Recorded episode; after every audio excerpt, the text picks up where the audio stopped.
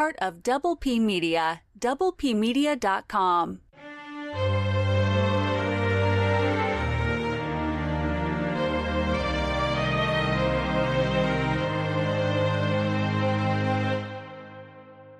Welcome to Bustin' Blockbusters. We are covering finally, after years of waiting, we are finally covering The Lord of Rings, Rings of Power on Amazon.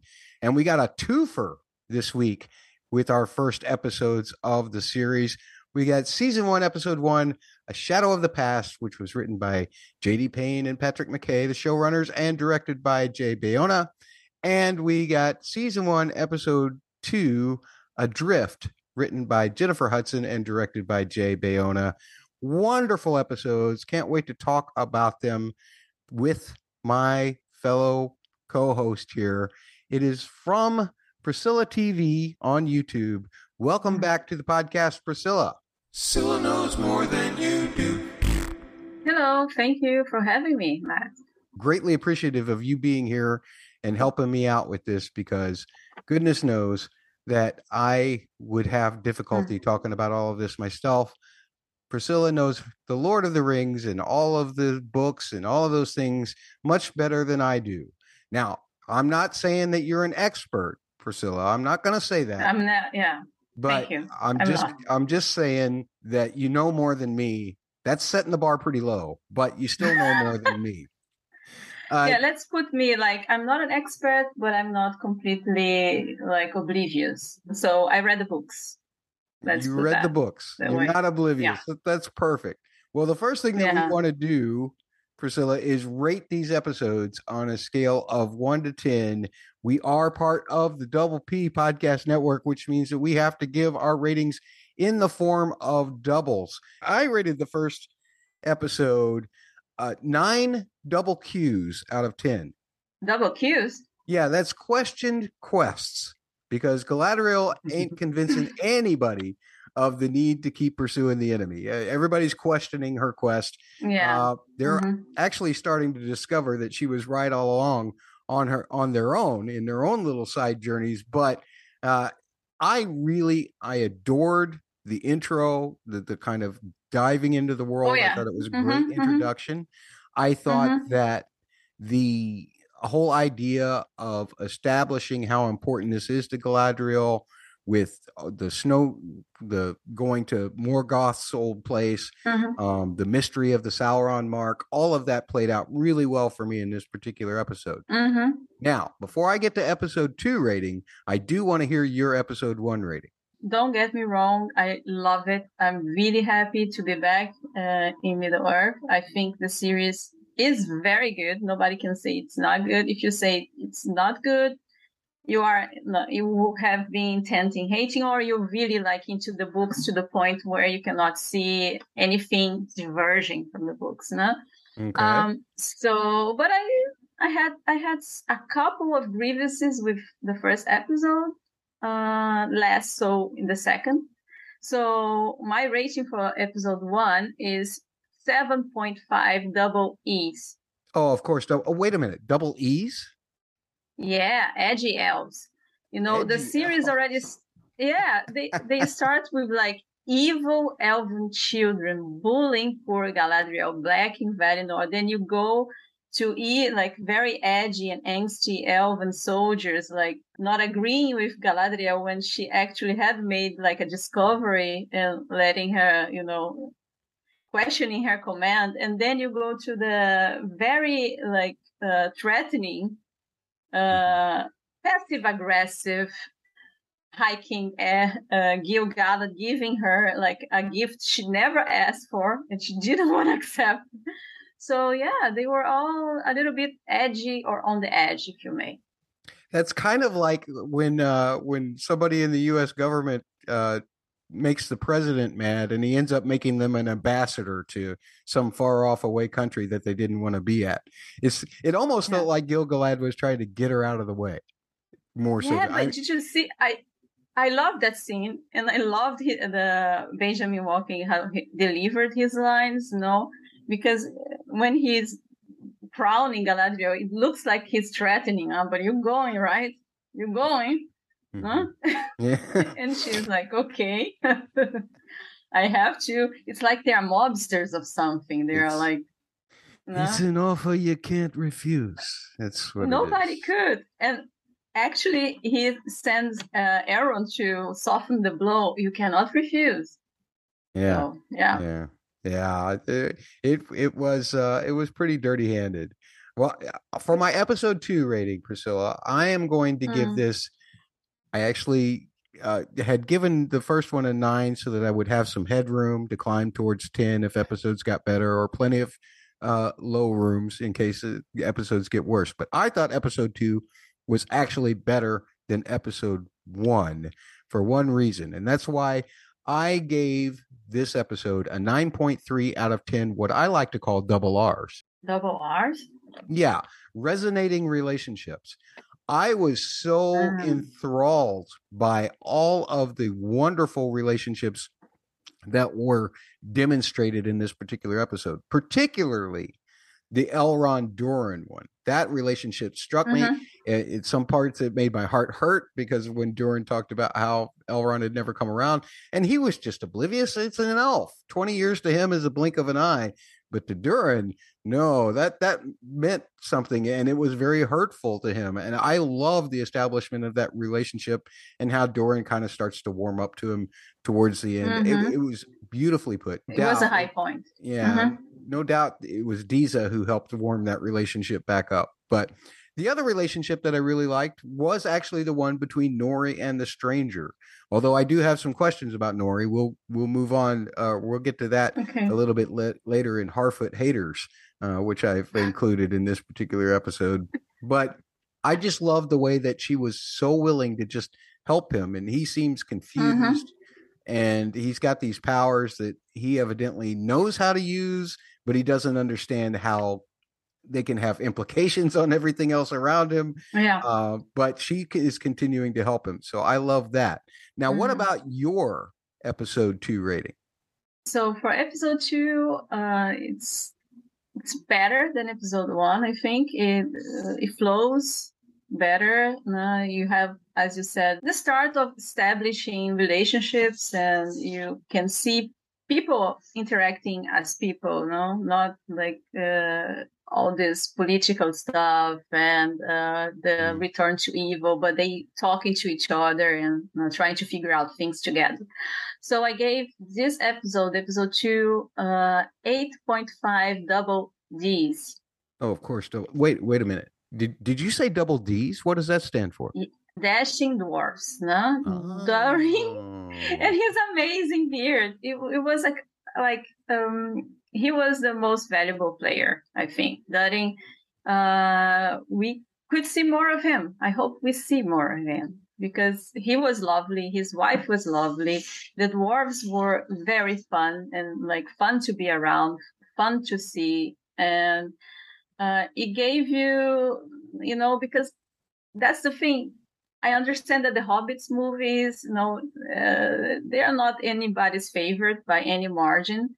Um, but when you read the book, like the book is full of music. The the dwarfs they always like are playing something, and this got a little bit lost in the movies. They couldn't capture that they were actually a kind of like a, a happy bunch, you know, when they are together, and they managed to capture that in the series. So I'm very pleased. I loved that too. Uh, I think that's a great double to put on that, and I'm glad that your rating went up for this particular episode too, folks. As we like to say around here on the Double P and on Bustin' Blockbusters, who cares what we think? We want to know what you think. In order to Yeah. do that, you have to contact us. How do you do that? You tweet to at Bust Blockbuster. So Bust Blockbuster on Twitter. You can also send emails to mattsaudioblog at gmail.com, M-A-T-T-S audioblog at gmail.com. You can always leave comments on the website posts, which is mattsaudioblog.com, or you can leave comments on the YouTube videos. The YouTube videos are actually found on the Double P Media Network YouTube channel. That is simply found by going to the YouTube and searching for Double P Media or simply uh, youtube.com slash C slash the word double P media. and that will find you there. You can leave comments. Please like and subscribe. Uh, use those buttons below if you're watching the video. If not, we'd love a, a review on our iTunes or wherever you get the audio form of this podcast as well. Very important that you we hear from you, understand what you like and dislike about this podcast as well, so that we can kind of try to improve it or ignore you completely, whichever we decide to do. Nonetheless, uh, if you really do want to kind of go over our heads and talk to the bosses rather than you know a little peon Yeah. like me in the double p media network. Then you need to tweet to at the word double the letters phq on twitter. Use that same spelling for facebook facebook.com slash the word double the letters phq and you can find the website for double p at doublepmedia.com that's the word double the letter p the word media all strung together dot com. Yeah, Baba needs our help to pay for the, his house, no, as we discussed. so- Bubba needs your help to pay Yeah. for his house. So that means you need to watch our YouTube videos. You need to like the videos. You need to do everything. You need to click on the ads that you see on Yeah. videos. I mean, help Bubba out. He he's he's struggling here. You know, he's got a, a probably a fourteen million dollar mansion where he's at, and uh, he's probably only paid for it with about you know t- uh, ten or eleven million dollars worth of YouTube views Oh my God. based on Yeah. only murders of the building alone uh which is a great podcast by the way check out his only the murders in the building And podcast a very fun series. Yeah, it's a Yeah. very fun series also. very fun series totally agreed uh that's going to do it for all of the podcast information we've bored you enough but please do contact us let us know how you feel about these episodes something that i do that is a little bit different than most other podcasts around here is i love to talk about the music the film score i mean if they're going to put in uh, you know, some kind of version of the Beastie Boys or something like that. I'm not going to comment on that. But if they're going to have somebody who is a great composer like Bear McCreary work on the score, then I'm going to talk about it. And this week, I know there was so much great music. We've already talked about how great the Dwarf music was, but this week I have to just focus on Galadriel and Mhm. this video is kind of long this this segment is kind of long this time around folks so if you're not into talking about the music of the episode please skip ahead about 17 minutes and meet us on the other side for our episode recap.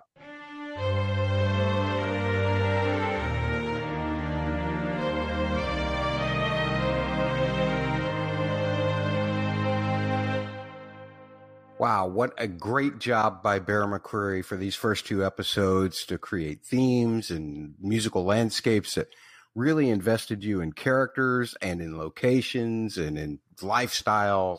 I mean, there's so much greatness in all of this, and I'm not going to get to hardly anything.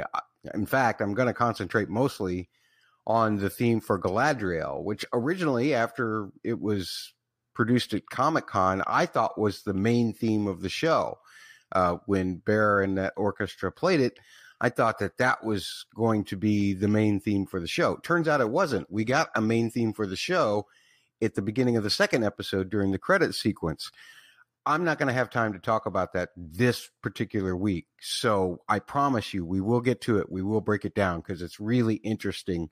Uh, hopefully, mine and Priscilla's talk about the opening credit sequence will suffice for this particular week. But I really want to concentrate on that theme that we heard at Comic Con and how we can now specifically identify that theme with Galadriel instead.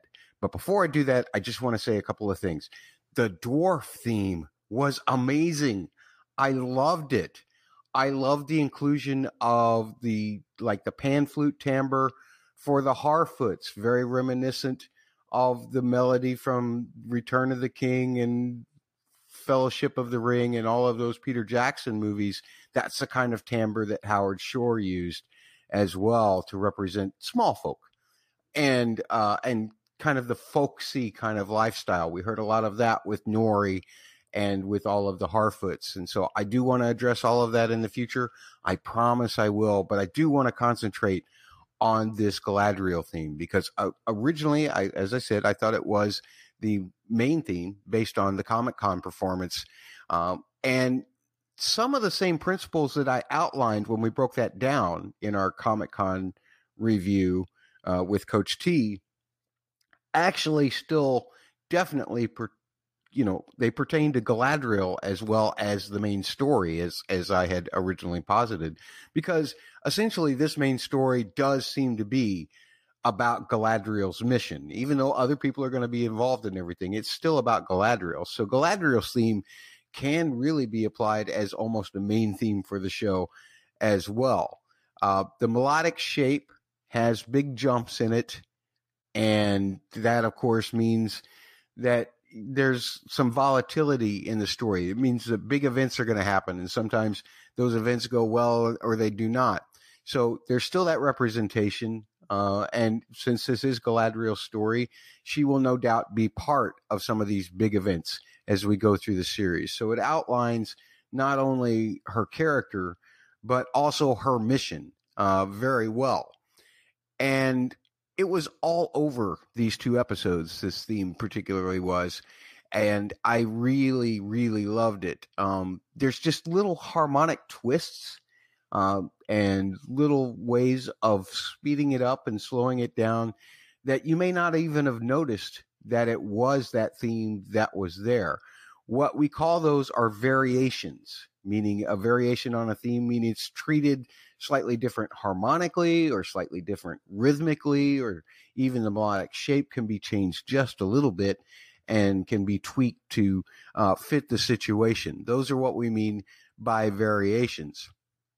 One of those situ- variations in the first episode was towards the end, uh, as the ship is starting to approach Valinor and they start to take their weapons and uh, everything away from them uh, so that they can be ready to pass over to Valinor.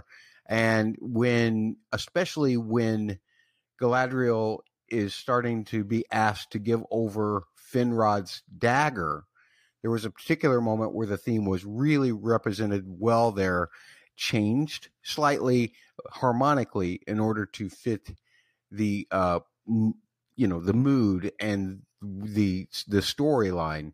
So originally at Comic Con, you would have heard that part like this.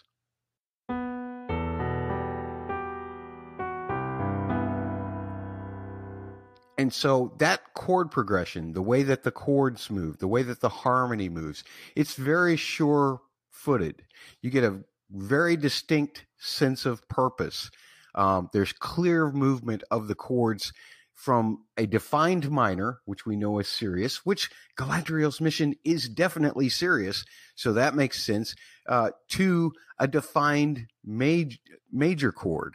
Now, you don't need to know these terms really, but a major chord typically represents more hope and that type of thing in regards to Eh, this mission, especially. She hopes that she achieves her mission. So a minor, serious, to a major, representing hope is the usual way that this is defined. But in this particular moment, when she is giving up the dagger, she's unsure if she wants to give it up. And the music actually reflects that. It sounds like this.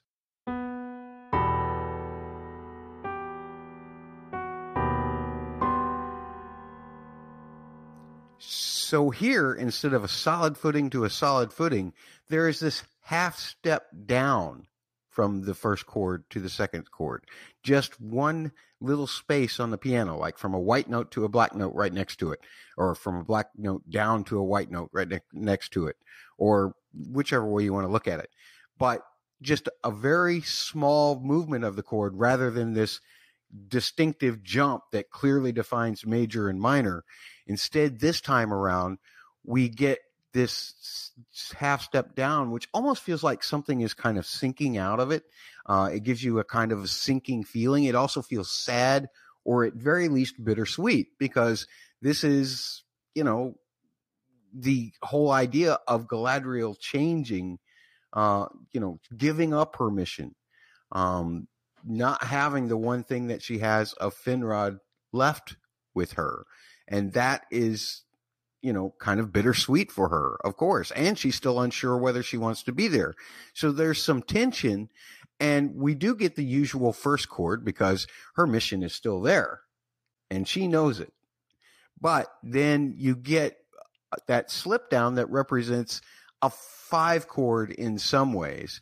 Um, and it also has some diminished chord colors within it. Now, you don't need to know all of these names and everything, but I'm just going to tell you that when something represents a five chord, a five chord almost always wants to resolve back to the one. One of its functions is to get us back to where the home key is. And because we don't have that kind of resolution in this, everything feels more resolved or unresolved, pardon me.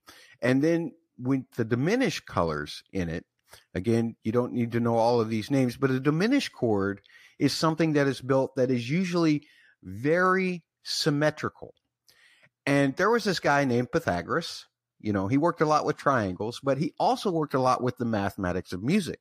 And one of the things that he found was that we humans do not like symmetrical constructions of our harmony. Anything that is easily divisible within the 12 notes of a scale. So threes, fours, those twos, uh, singles, those often make us feel more tense than if we have something that is built on three steps and then four steps. But if you have nothing but three steps or nothing but four steps, and three steps is what the diminished chord is, then you're going to feel more tension. And that's where all of these other notes within that chord come from. They kind of come from the diminished chord. And that's what makes it feel unfinished. It makes it feel uncomfortable to us. And we just don't like those distances. And that is exactly what is happening here. Um, Galadriel's discomfort with leaving Middle Earth is really basically directly represented musically by Bear here. And you don't even really need to see Morfydd Clark's face um, to determine that Galadriel is hesitant to give up the dagger. The music actually tells you so, uh, or to leave Middle Earth for that matter. And then, of course, you find out a couple of minutes later that, of course, she's not going to go uh, to the promised land just yet. There's another thing to note about most of the representations of Galadriel's theme, not all, but most of the representations of Galadriel's theme in these two episodes is that the melody is played by a French horn. Now at Comic Con, we get that beautiful version of the violin playing, which also felt a little bittersweet just because of the way that that timbre works and the way that it was performed. But here, most of the time, the French horn is being used to do this melody. And Galadriel's theme, uh, it kind of gives it a more sure footedness. It also gives it kind of a mellow kind of sound, a rounded sound, as opposed to something that is piercing through. Slow, steady. This is Galadriel's mission. Also, what it does is it adds a little bit of melancholy to it. And especially here in that particular scene that we've been breaking down, Galadriel is melancholy. She doesn't want to leave Middle Earth. She doesn't feel like her mission is done. She misses Finrod. Actually, you know, she'll never be able to even see his memorial again if she goes here. The last thing that she has of his is a dagger. And so a French horn was a perfect representation of Galadriel's feelings at that moment as well, because of that kind of melancholy sound. And because it is a darker timbre, it just works better than the violin would have there. A violin would have been poignantly sad, and we didn't need that. We need a little bit of conflict within Galadriel as she's trying to decide whether she's going to go through with, you know, the big jump to the big island or whatever it is on the other side of the light there. So that was a wonderful way to do it. And I know I've talked a lot already, but I really do want to focus on one more Galadriel variation real quick before we move on to discussing the episode itself. And there's another scene with Galadriel after the worm in the second episode has attacked the survivor craft where Galadriel is swimming back and she doesn't really know if Halbrand is going to help her or not. Um, then, of course, he does end up reaching out his hand and helping her. But right up to that point, you can also hear a variation of Galadriel's theme again. Now, I'm going to play you four measures. I want you to concentrate mostly on the last two, but I'm going to play the full phrase as we would have heard it at Comic Con or as you might hear it on a record, or as you might normally hear it. So it would sound like this.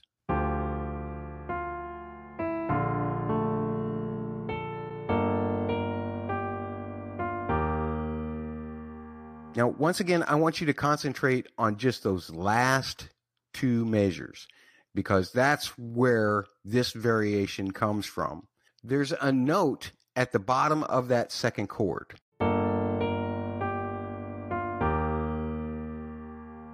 And that note doesn't really fit the key. It is in the usual treatment. It's nothing new, it's nothing exotic.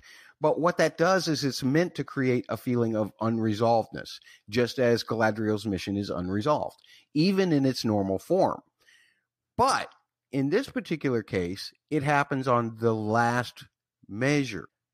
In the version where Galadriel is swimming back to the raft where Halbrand is, that is the note that stays underneath the entire phrase as opposed to just to the last measure. And what that does is it creates extra tension. It's under everything there.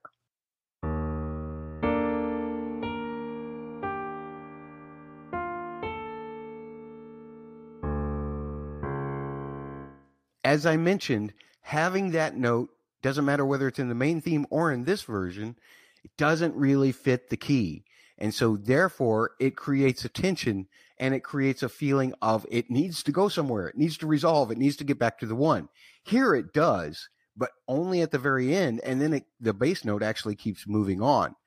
But it's those little extra tensions that cause it. And the fact that the whole phrase is placed over the top of that really represents well the fact that as Galadriel is swimming toward that raft, she doesn't know if she trusts Halbrand. She doesn't know if Halbrand trusts her.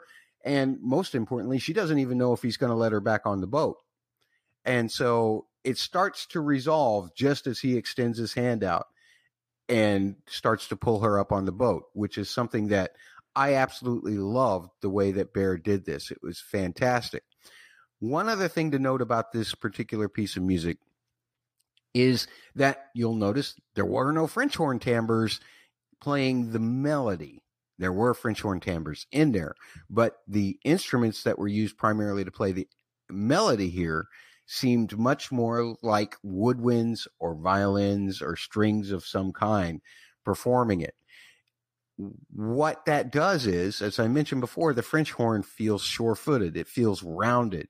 Well, these other timbres, especially the woodwinds being added in there and, and, the addition of the strings in there too, but all of that creates a vulnerability. And let's face it, this is the most vulnerable that Galadriel is probably in these two particular episodes. Um, I don't count, she took care of the troll pretty darn easily. So I don't count her as being very vulnerable there. But here, her fate is totally in the hands of a complete stranger and she's not used to that. And so the the the vulnerability of the sound of that timbre of those instruments helps contribute to tell us narratively what Galadriel is feeling. And that's all I've got for this particular week. I know there's so much music. I've got to take care of more of it. I promise I'll try to be a little more succinct and a little more clear the next time when we review episode three. And I will get to that great dwarf theme. I may even put out a special episode sometime next week just to cover that great dwarf theme because, oh my God, I loved it. Uh, I loved everything of Bear's score. I hope you did too. If you have any thoughts about that, feel free to tweet me at Bust Blockbuster on Twitter. Bust Blockbuster on Twitter. You can send emails to mattsaudioblog at gmail.com.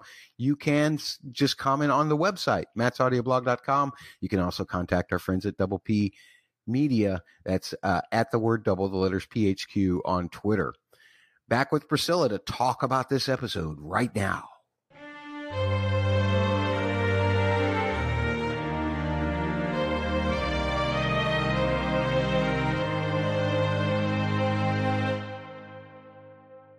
So the first episode, what I what I did with the breakdowns this time around is I kind of grouped storylines together, uh, but I did mm-hmm. separate them by episodes so that we can take little breaks in between because we're going to be playing our famous game, What's Worse, uh, in between our episode recaps. What's worse?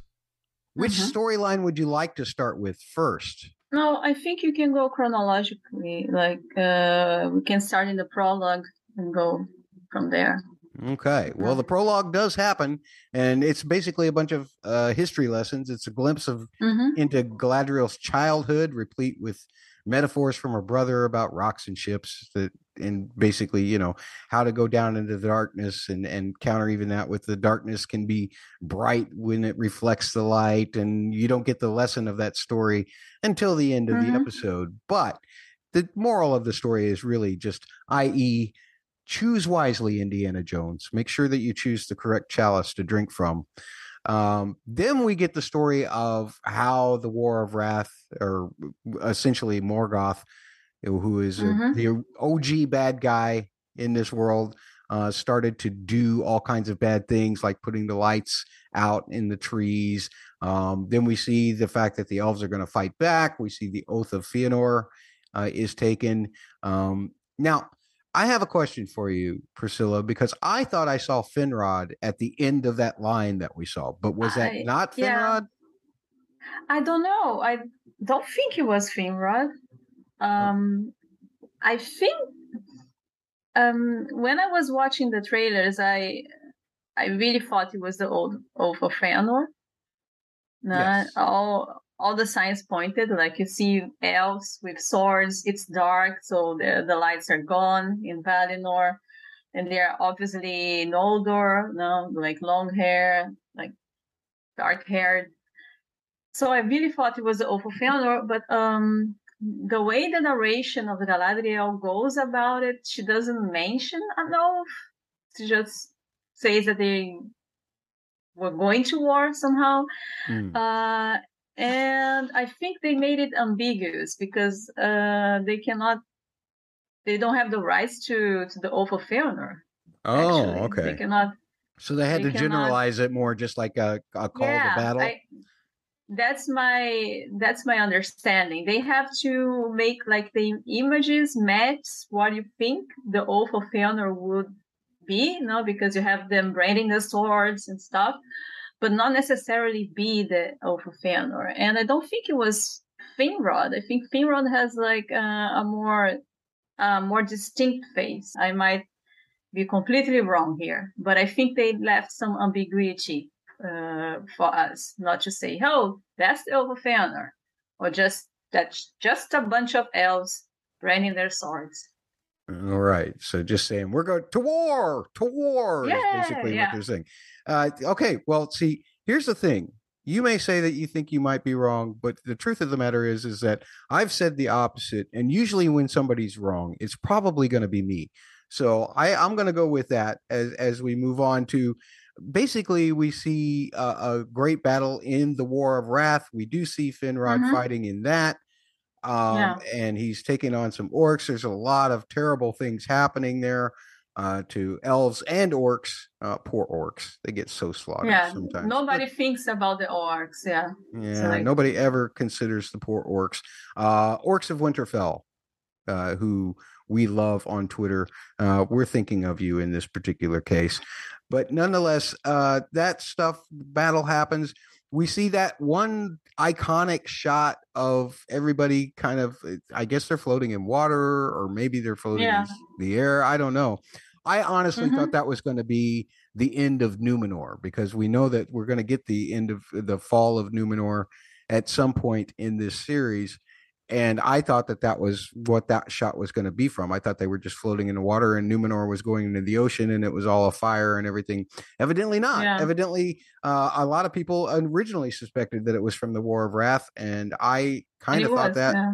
and and Mm-hmm. then uh, corrected myself and now must correct myself again to say that yes it actually was from the war of wrath um, lots of aftermath shots of course we get some stuff from the trailer of, of galadriel um, Um, just the- a second, Matt. I, I just wanted to say that like I I really like the the battle, uh, the few battle shots we got. Like we have dragons, I think. Uh, like the visuals were very very good, and it's a pity that it's just like ten seconds or so because again, it's a material they don't have technically the rights to. But I can only imagine like when we are going to see the wars prog- progressing in the second age, how amazing they must look like in the future. So it's kind of like they're just hinting you know, of what Yeah. we might expect. Yeah, everything everything in this episode to me was just visually stunning. There's no doubt that the money went into it for certain.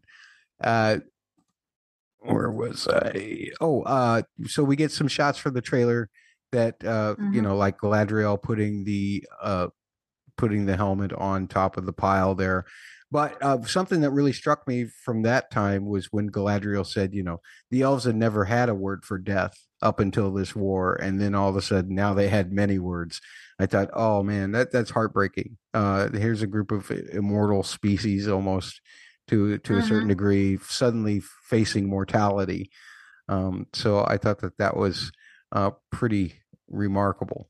I think it was like a good a good way to make the audience understand the absurdity that was like for them to go to war when they like are basically immortal. No? Uh, so it's kind of like the deaths they ring a little bit stronger in a way.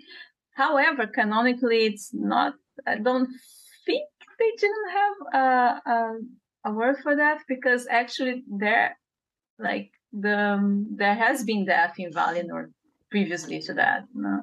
Hmm. So, but it's like um, it's connected to the first age, which obviously they don't have the rights to. No, the Silmarillion. You can Yeah. see how many people died for for the elves who chose to go to Morgoth uh, against Morgoth in Middle Earth, because most elves they chose to stay in Valinor, but the elves who chose to go uh, they were engaging in battle already in Valinor. And this was very shocking to them because Valinor is the undying lands. So people are not supposed to die that. That's like one of the rules. Completely unexpected was for them to go and not win the war, like uh, in the first battle, for instance, Right. because that's right. what she was going about. Now, it took centuries for them to win. Yeah, she said that they thought they would happen, that they would win quickly, and instead it took uh, a lot longer than expected. We Yeah. also see Galadriel uh, with her brother, who has passed since moved on, and uh, we see this mysterious mark, which we come later to know in the episode as the mark of Sauron, uh, Mhm. which is on his body. Um, now she says that that's what killed her brother. Um, I was more interested in those big scars on his arm myself, but uh, I, I don't know if that was just something so that they could allude to what the canon is in the books Yes. or uh, whatever. But Mhm. they, they did change it to where they, they could stay safe with the rights and just say it's the mark of Sauron that killed him. Yeah. I just have to say that I'm I'm actually happy the way they did it because I was um I was not looking forward for them to change completely the canon and have Finrod die in the in the war. The Right. right. No? Right. So they managed to do like they managed to show he fighting, then you cut to another scene, then like Galadriel explains that actually her brother was going after Sauron, uh, and he went to battle directly with Sauron, which canonically is correct. He battled Sauron directly, but the contest uh, is a little bit not explained explicitly because they cannot again. Uh, but they make sure to make this distinction. Now, Finrod, uh, like, yeah, he died before, not at the war, and Galadriel has beef with Sauron because Sauron did kill her brother. Also, yeah. Okay. Uh, so the uh, that's a double M, a mysterious mark, but we've already identified it as as Sauron's mark. Uh, we move on uh, to, I, I guess, a more present day. Uh, we have uh, Mhm. grown up Galadriel once again. That's a double G, and she is leading a group of troops uh, through the north, up a waterfall, well, up a frozen cliff next to a, a flowing waterfall. Um, She Mhm. gets all kinds of trouble from uh, Thondir, who tries to tell her, "Hey, hey, we've gone a long way. Can can we just rest for a minute? Can we camp and then maybe think about going home?" And she's like, "Nope, nope, nope, Yeah. nope. We got more to do." And uh, she is uh, continuing to press on, uh, even when some elves aren't really making the journey very well. Uh, Thondir is still trying to convince her to stop. Uh, she's not having it. They do find uh, Morgoth's northern fortress, uh, and they enter it. And there's a creature watching, which we find out later is a snow troll. And the Mhm. orcs were involved in some magic there. That was very interesting, seeing the orcs in the walls. Uh, and she and that Sauron had left his mark uh, there, which I guess Mhm. Galadriel's putting it together. Can we put together that whatever magic that put those orcs in those walls probably had something to do with Sauron also, and why nobody can seem to find him right now? I think that's the mystery, right? What Sauron was doing there and uh, where is he? Yeah, yeah. Basically. What, where, why, when, how, all of these things. I mean, why we know Sauron wants to rule the world, basically. But That's true. Uh, now, uh, Rion is the one who ends up discovering the snow troll, uh, or the Mhm. snow troll discovers him, vice versa. It doesn't matter, resulting in a lot of hurt elves. But also, uh, we have uh, Galadriel performing her first double T. double T. Yeah, a troll takedown. And Galadriel wants to go further north after Sauron, uh, but uh, her troops basically do a mutiny and say that uh, Yeah. she has no choice but to give up her mission uh, for now, which she does. Uh, what I loved about this is that this whole sequence, before we get anything alluding to whether it's the Lord, even the Lord of the Rings, uh, i- i- in terms of a title, uh, 17 minutes of an opening sequence, which goes from the prologue all the way Mhm. through all of this stuff. That was a huge chunk of story, and they did it fairly economically.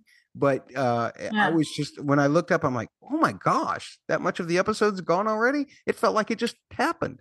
So Mhm. I, I, w- I really liked that this the speed in which we were completely thrown into this world. Yeah. Um, I saw I saw some people like saying, you know, you have different uh, perceptions. Some people think it's too slow. Some people think it's too fast. I think most would agree that they actually did the way you said, economically, but it was well done. Like establish a lot of things, no?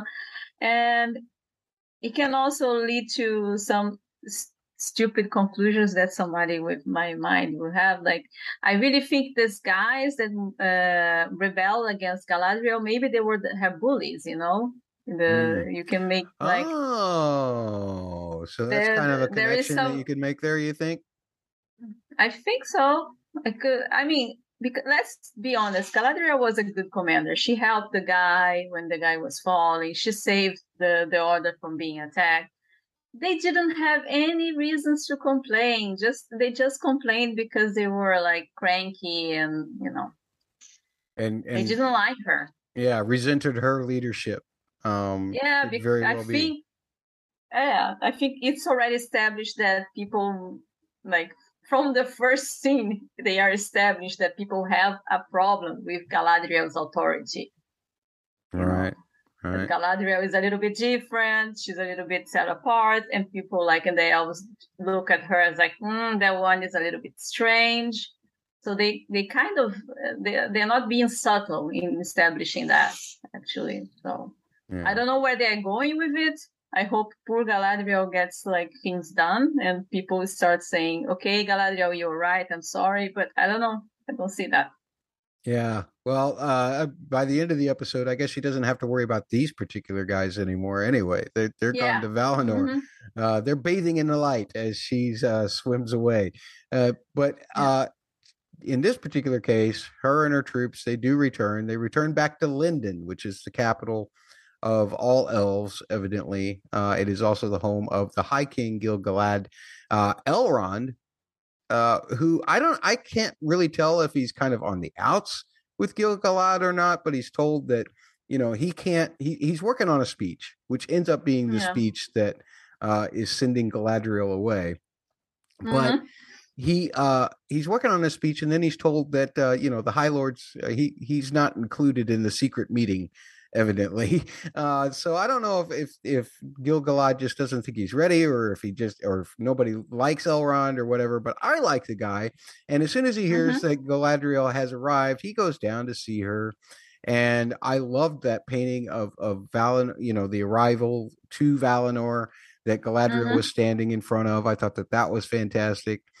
Um, Yeah. and I love how they speak of Valinor and everything. And really, uh, when you look at it uh, from a few minutes later perspective, you can see that Elrond is kind of setting her up for what they're going to do. Right? He's talking Mhm. of the Yeah. gloriousness of Valinor and all of that. Um, and A uh, place he also never seen. Yeah. and he's also setting up the fact that King Gil-galad doesn't uh doesn't really appreciate the fact that she's been gallivanting all over Middle Earth uh searching for Sauron in a way. Um so they set up this ceremony and uh Galadriel and her soldiers are honored and then again this is a speech that Elrond wrote and uh when Galadriel is beginning to get her reward before she knows what the real reward is um, there's already tension between her and Gil-galad. She wants to talk Yeah. to him about the fact that she's found this evidence, and Gil-galad's not really wanting anything to do with it. And because of that, they don't seem to like each other very much. Um, and then he makes Gil-galad makes this great announcement that all of these fine troops, because there is no more enemy, is going to be sent home to Valinor. They're going to get to live the rest of their lives in eternal peace. And Yeah. whoa, that look that uh, Galadriel gives Elrond, uh, that that was a stare of daggers right there, and Elrond knows it. He's like, "Oh Mhm. crap, I've been I've been caught." Um, but Yeah. I I really loved this. Out of all of that stuff, I really loved the chemistry uh, between the actors playing Elrond and uh, Galadriel. I love this wonderful play out of of a, what seems to be a pretty deep friendship uh, that is shared between the two of them. Um, Mhm. And how later on in this episode we see that Elrond really only did all of this because he does care about Galadriel as a friend so much. Mhm. I really like how they set up everything. I really like how they executed. Um, I'm not sure if it's uh, it fits my idea or how this would have played out because okay. of the of the connections between the three of them of Elrond, Galadriel, and Gil-galad, basically.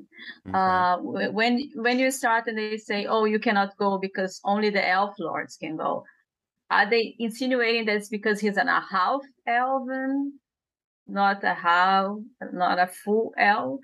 Are they Oh. saying that? Are they insinuating the reason he's not being let in? Do you think the Oh. emphasis was maybe on the wrong word?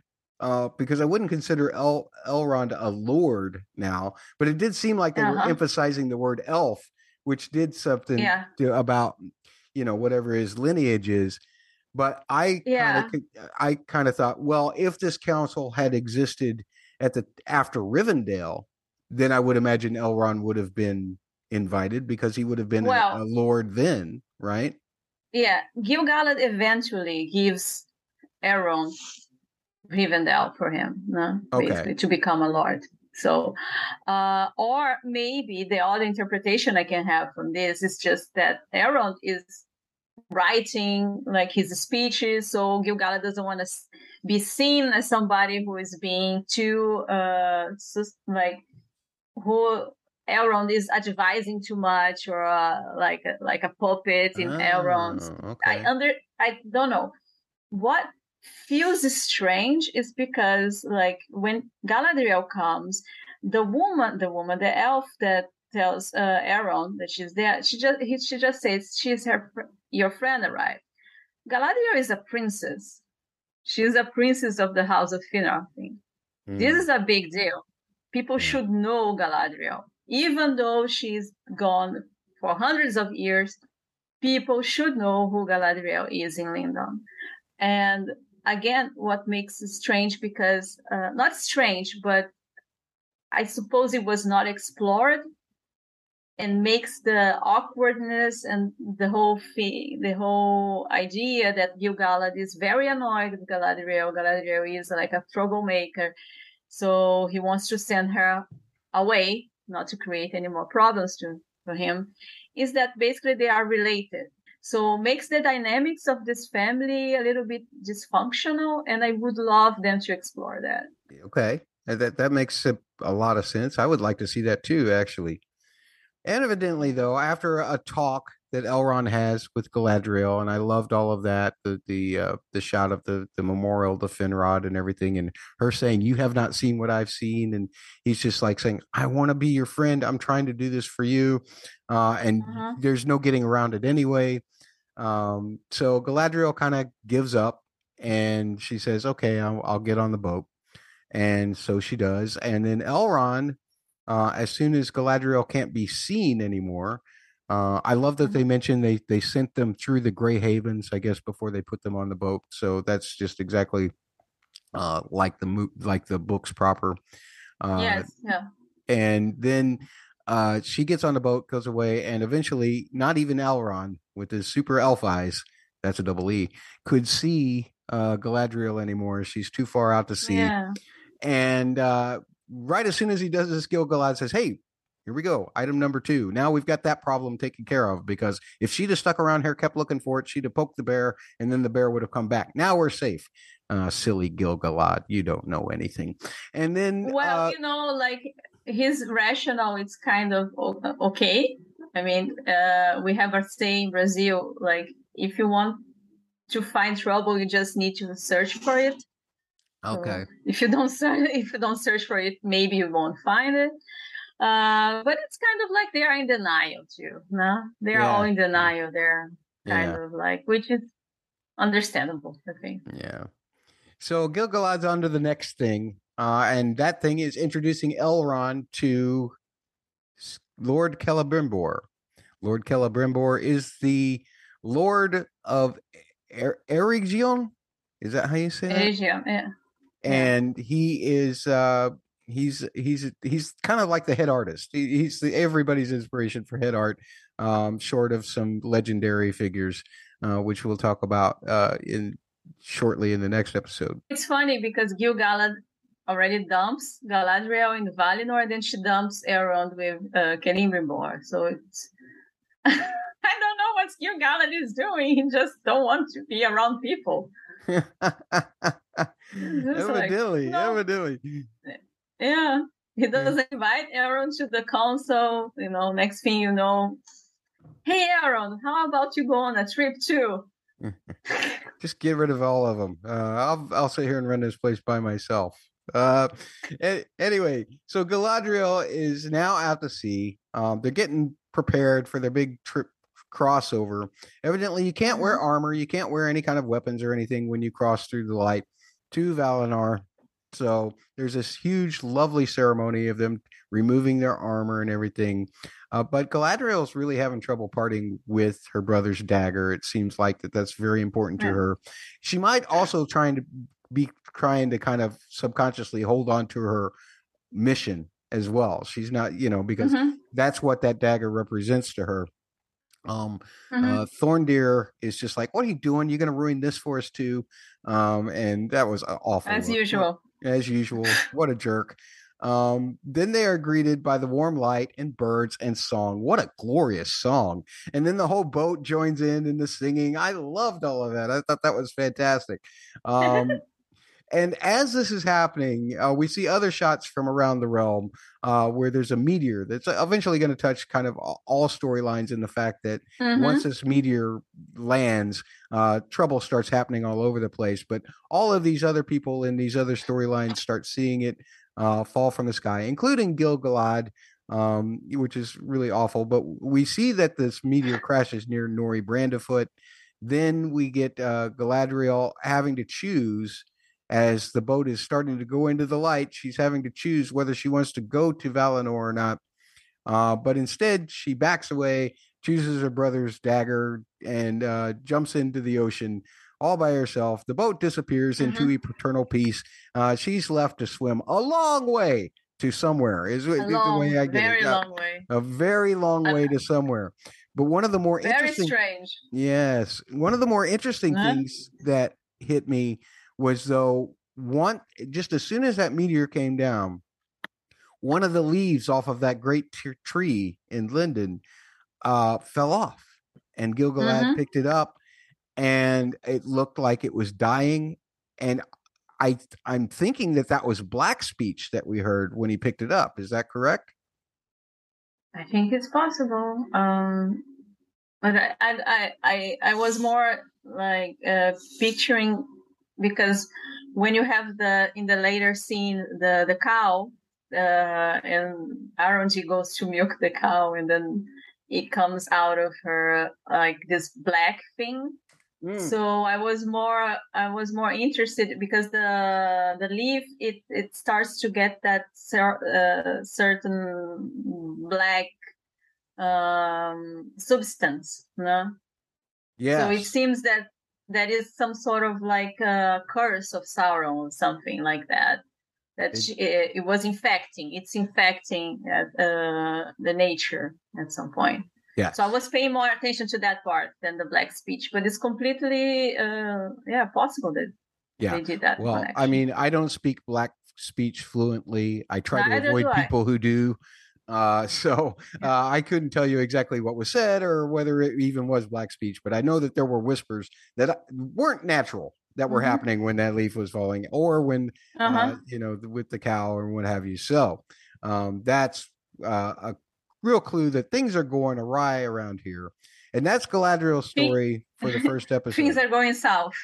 things are going south. And so are we. We're going to the southlands the lands of men uh where Arondir and his fellow f elf um midhor midor i don't know how you say that uh but they're visiting an inn or a bar. Uh it happens to be the place where bronwyn lives Mhm. and uh well she doesn't live in the bar sorry that's not what i meant no. She doesn't live in a bar. She lives. She has her own house. She doesn't have to live in a bar. Evidently, the elves don't trust Southlanders at all. But uh, it doesn't seem like the Southlanders trust elves that much either. Uh, Mhm. But uh, Aronir uh, seem or is that Arondir seems to trust. Aaron's here.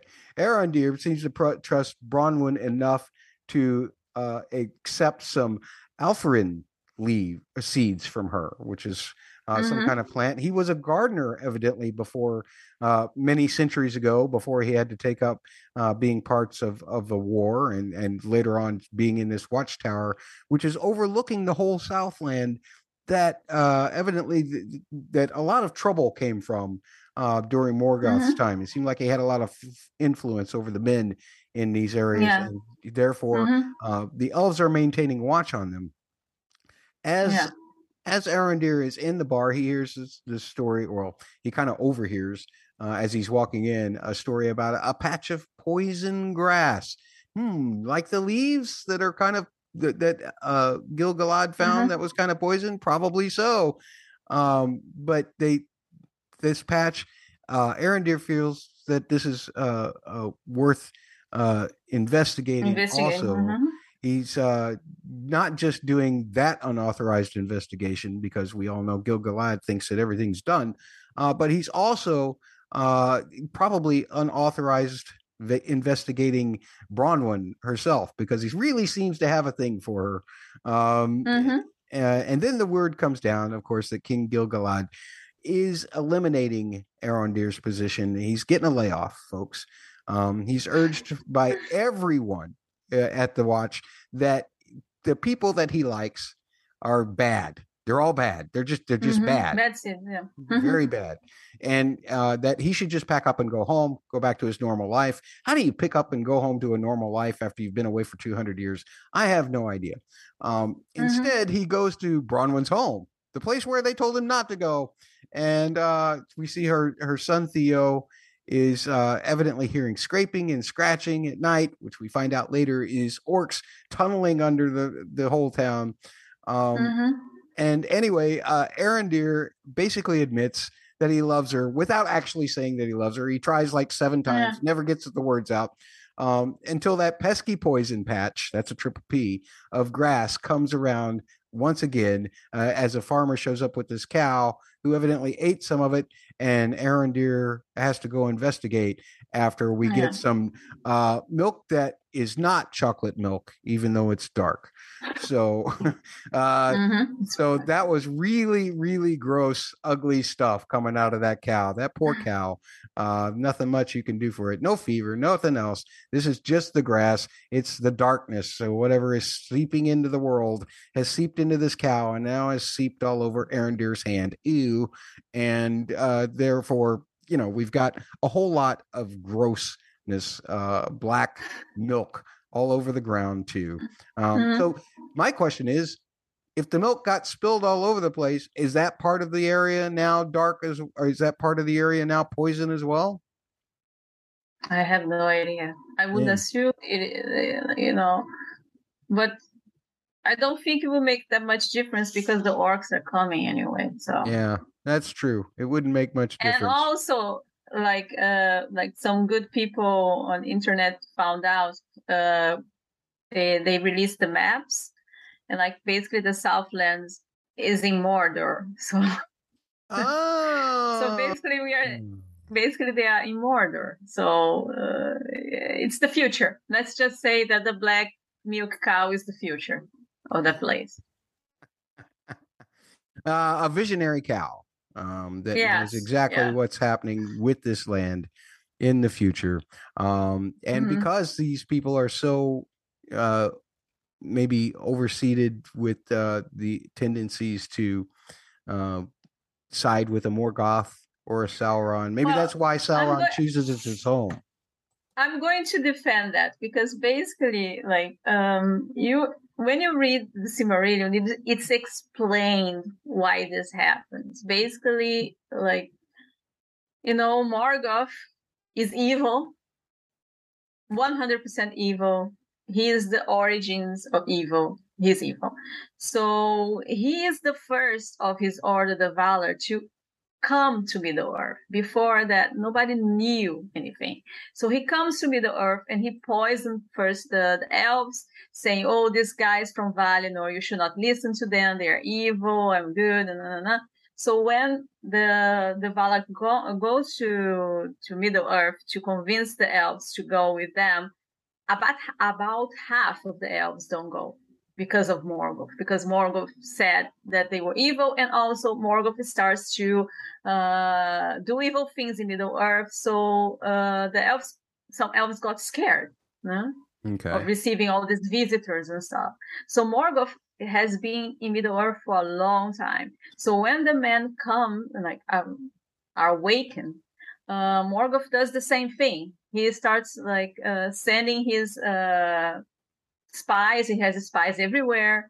Uh, he keeps telling them lies, and he eventually enters in some alliances. But like half of them, they are they are being lied to, uh, and there is also some implication that there is some sort of like mm, how, how do you say that they are some are being blackmailed or whatever.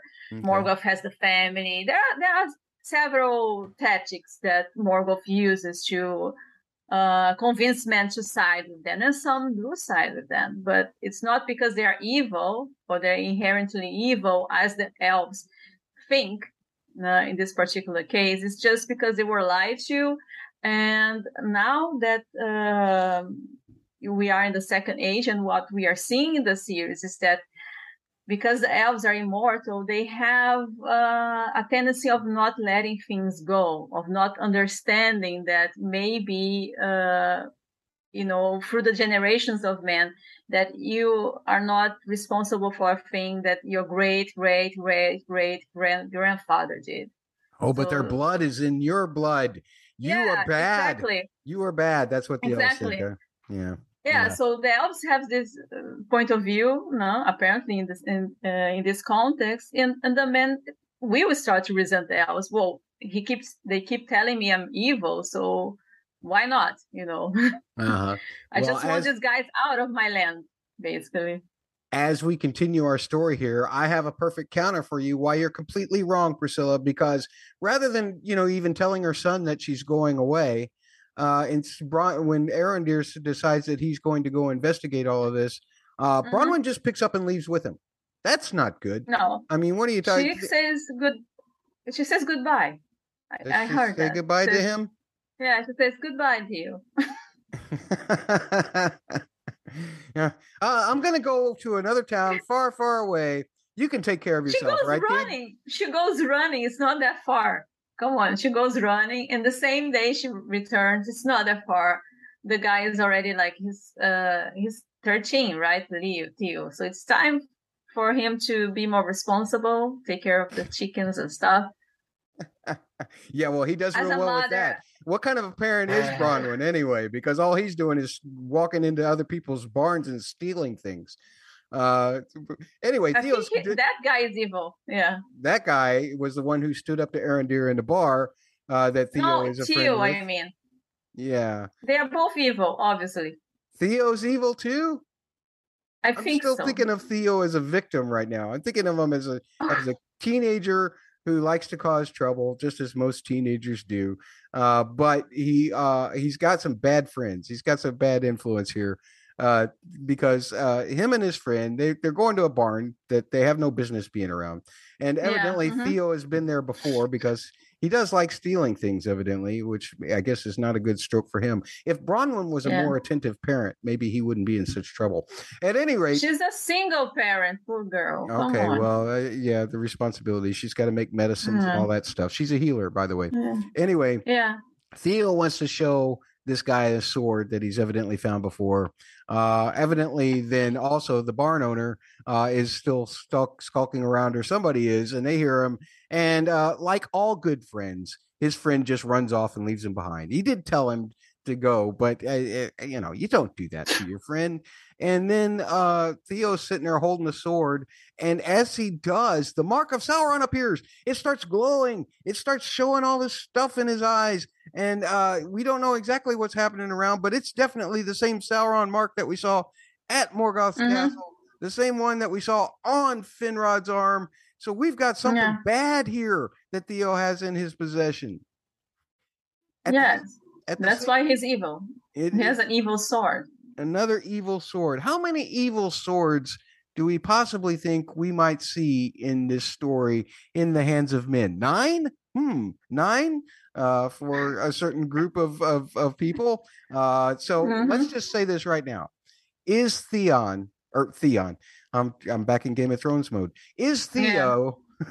is Theo going to be one of the Dark Lord's nine kings that ends up uh, hunting down towards Frodo and Sam and all of those guys?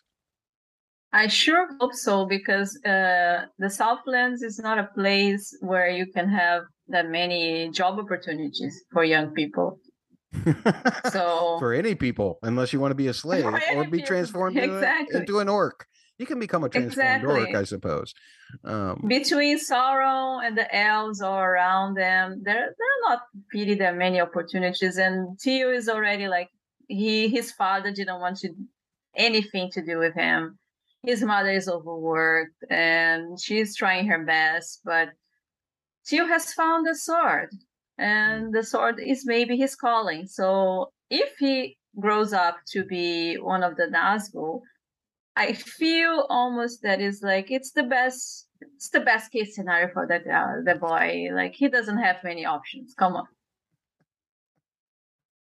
Uh, he's a he's in a, he's a he's uh it's it's socially injustice society there or you know uh, and and he's been forced into this situation by Come the on, oppressors yeah. around him defund the elves defund the watchmen you- defund the watchtower right now ladies and Yeah. gentlemen defund them all uh, because they're doing nothing but trampling our youth into uh, horrible things gi- giving them no opportunities and except to become crime lords and that is Exactly. He's being raised in a reservation, basically. He's on a reservation, Well, so when he you put only it like that, now I'm all choices. Move depressed that I was making jokes about it. Come on, Priscilla. no, come on. He either moves out, which obviously he doesn't have the intelligence to think, oh, maybe I should move out. No, this place is a dump. Or he becomes a slave to the Dark Lord, or he becomes a king. This is a disclaimer. Matt does not actually feel any bad feelings towards Bronwyn or single parents. This was merely for a joke. Please take it as a joke. This has been a disclaimer. Come on. Well, I just have to imagine that none of this would have happened if Bronwyn had just not run off with Arendir or Arendir. I think that that that just what a terrible parent. But anyway, they get to It's- her hometown of Stop shaming her. Uh, they get to her, her hometown of Hordern, which is the infamous center of all evil, according to Arendir. Orendir, Arendir. I can't say Arendir's name. Arondir. Arendir, Arendir, Arendir. I don't care. Horn, Horn, Hordern is a place where they go, but they find it destroyed. Uh, this is kind of upsetting. Uh, what happened there? They think maybe it was an earthquake. They think, well, we'll talk more about that, I guess, when we talk about the next episode. Uh, but that is just awful. They, they, so they, they see this meteor streak across the sky. I wonder if Mhm. any, if for any moment they thought, oh, it, it- did this happen because the meteor hit it? No, probably not. They didn't think that. No, I don't think they did that connection, and it seemed that it was uh, already before destroyed. But I mean, according to Aronji, that's the center of all evil. So why would he be concerned that evil people disappeared or died, possibly? yeah, that's a Uh, good he, point. he should be happy. Or maybe he's like, oh my God, they are up to something. Well, see, now he's found out that the woman that he loves is from there, so he doesn't want to offend her. So that's why he doesn't say anything.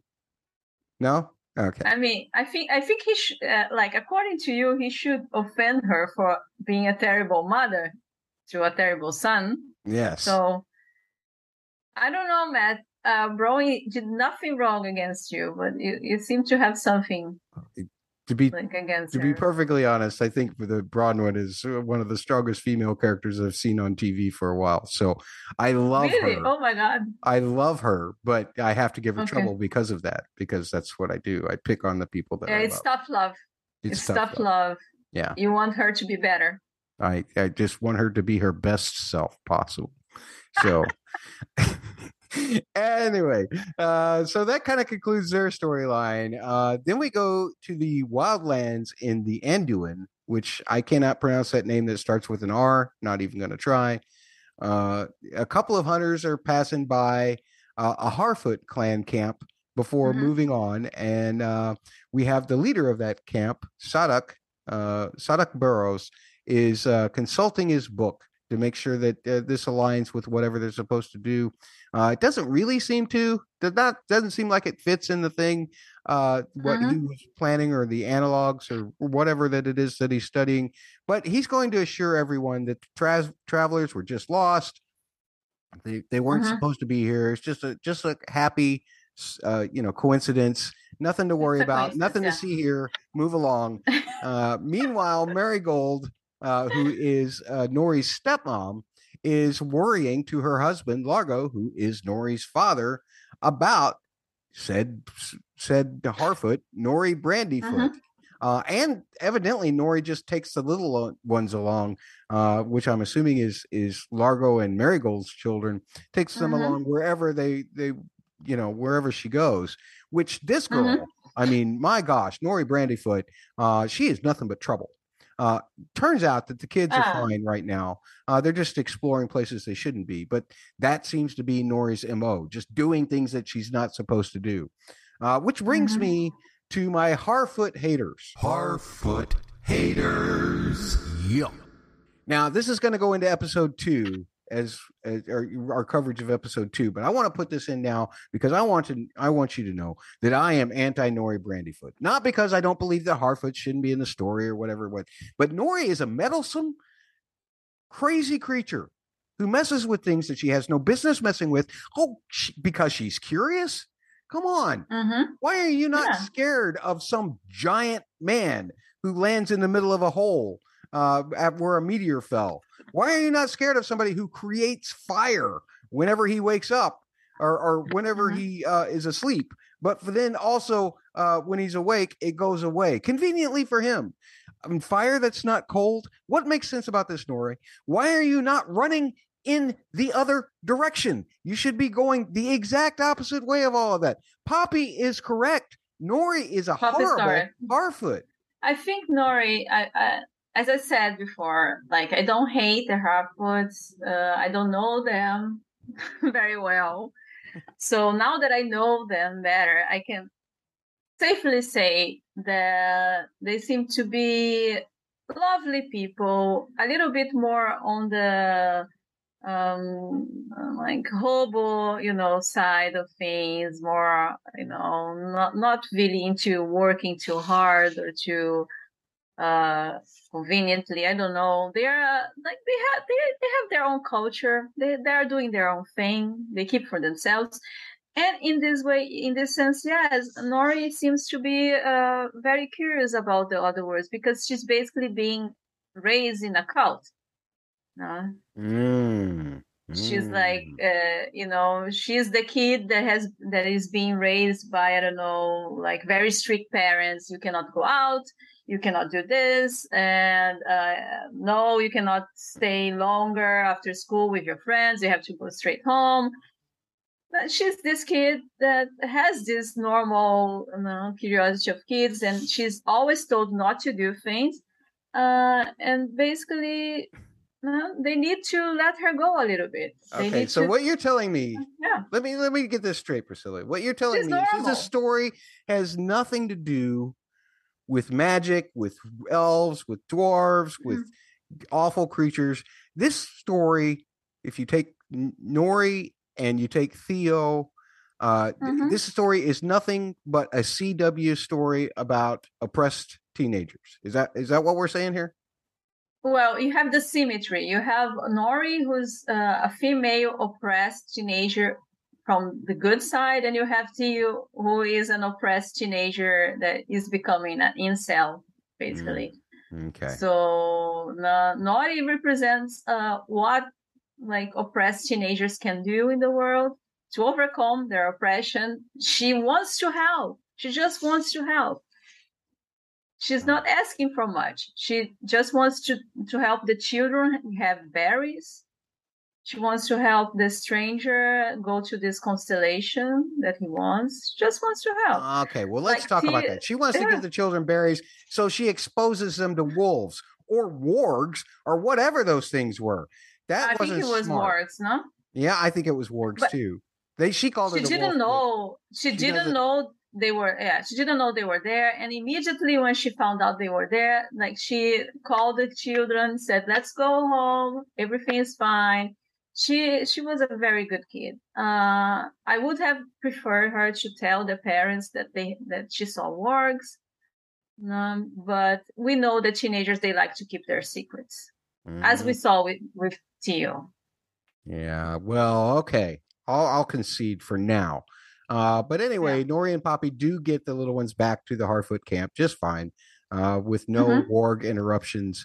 Uh, but Nori gets scold, a scolding from Marigold, as she should, and the slight suggestion from her father, Largo, who says, "You know, maybe you just don't do quite extremely as you've been doing extremely." In the meantime, Sadoc Burrows is is still checking books, and now he's checking stars. And Nori once again is doing something that she shouldn't be doing. She's eavesdropping on an old man's mutterings. Uh, she overhears him commenting, and he ends up having to explain that the skies are strange.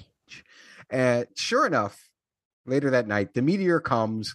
And since Nori just happens to be the closest one by, you know, to it, Mhm. and of course, Nori is the one who has to investigate because she loves adventure. She loves getting her nose where it shouldn't be. She loves wan- Mhm. talking about wanderings about wanderings and wanderings and wanderings and wanderings. And now she's wondering what the hell that rock is. And so she goes and sees, and there's a crater, and seemingly unaffected by a fire or special effects around him It's uh, is this yeah. is this gentleman this, that we end up knowing as the stranger, but for now I'm just going to call him the double M. Double M. Yeah, the Meteor Man.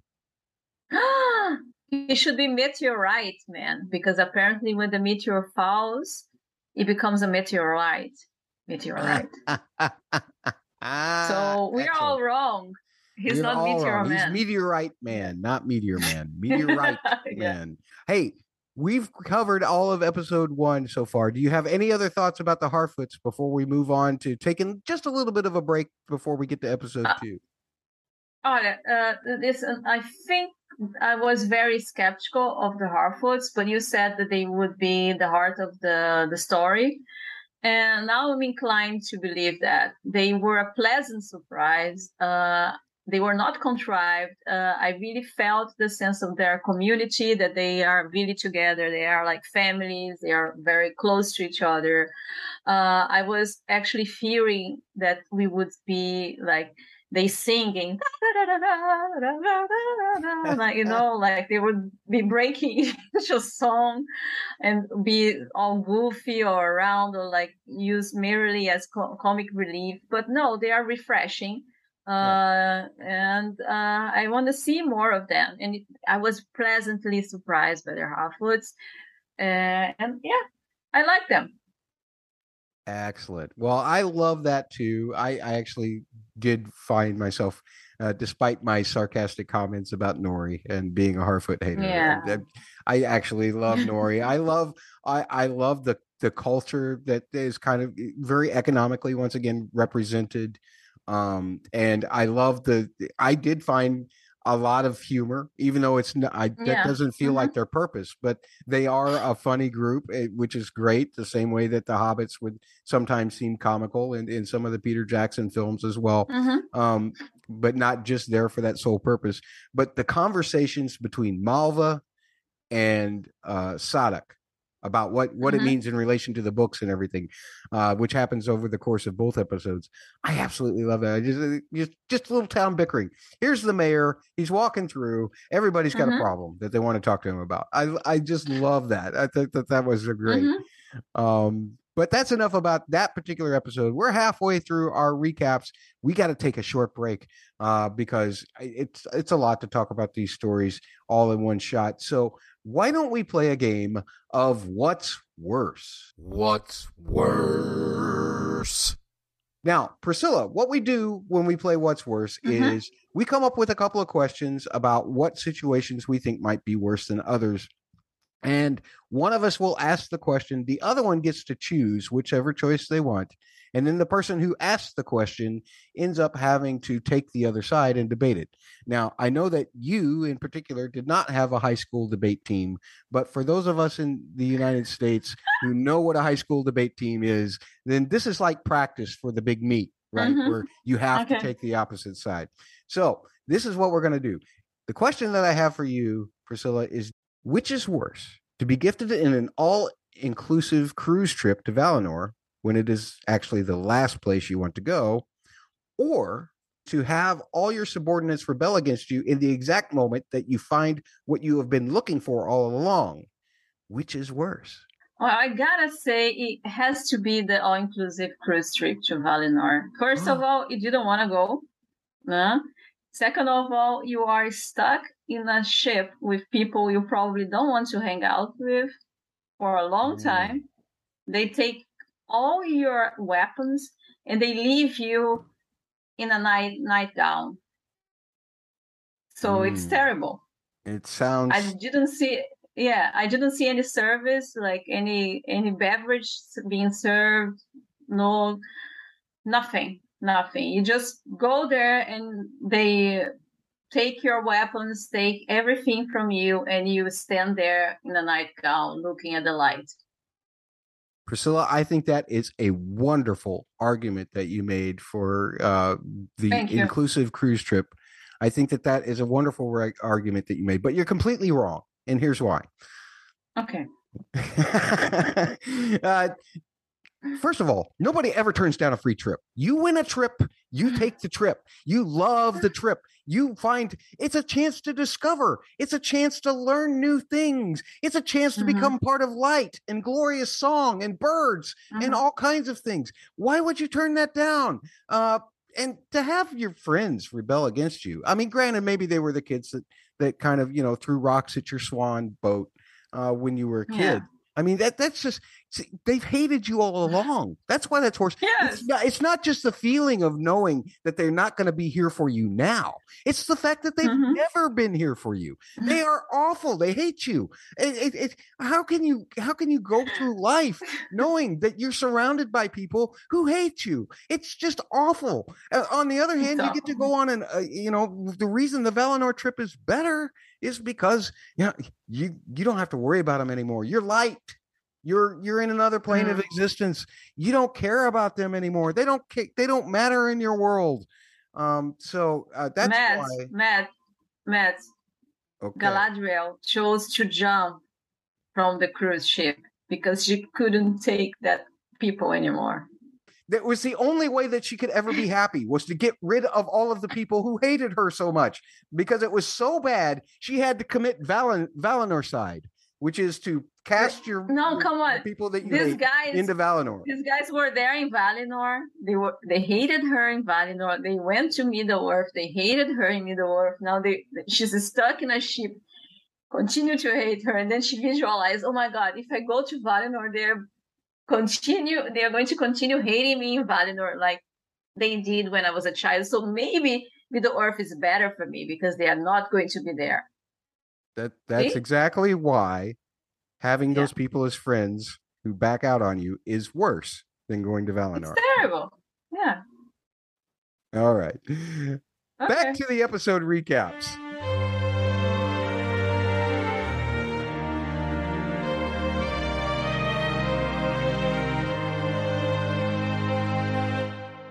Now into episode two, Adrift. Gee, I can't imagine why they named the episode Adrift. Can you? I mean, it had nothing to do with just being on a raft for half of the episode. Uh, but anyway, uh, let's talk about this first because for the first time, Mhm. we got the credit sequence for this show. What did you think Mhm. of all of the moving symbols, reforming symbols, and all of that stuff? Did you like it? I didn't understand what any of the symbols meant. I'm going to admit I'm not a Tolkien expert. Okay. Uh, maybe you knew, found picked up some things that I did not, but I absolutely loved the credit sequence. I loved the music, which was not the theme that I expected it to Mm. be. I expected Mhm. it to be Galadriel's theme. Instead, it was this brand new piece of music that I had not heard. It may be out on a soundtrack somewhere, but I had not heard it yet. Uh, and I really liked it because they took the melody and uh, they treated it under a major chord one time and then under a minor chord when the when the dark stuff started coming in i i love the way that that was represented um and i thought it was just pretty visually stunning what did you think of the credit sequence I don't know. I don't. I, I didn't like much.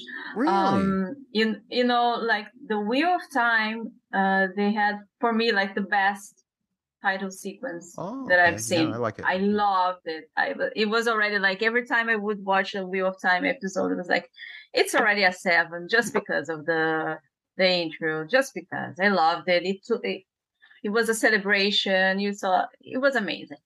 So I expected kind of like the same treatment, and I think they kind of went there, but um I don't know. I was confused because I thought it was like little seeds, and then I keep saying, "Are these seeds? Are this? What is this? Is this sand? What is this thing that keeps forming all sym- symbols?" So I didn't even pay attention to the symbols. I was trying to figure out what was that thing Mm. all the whole time. Are they seeds or it's sand uh, or it's something else that I don't know? So I got confused, and then it was over, and then I was like, okay. I don't understand what's going on.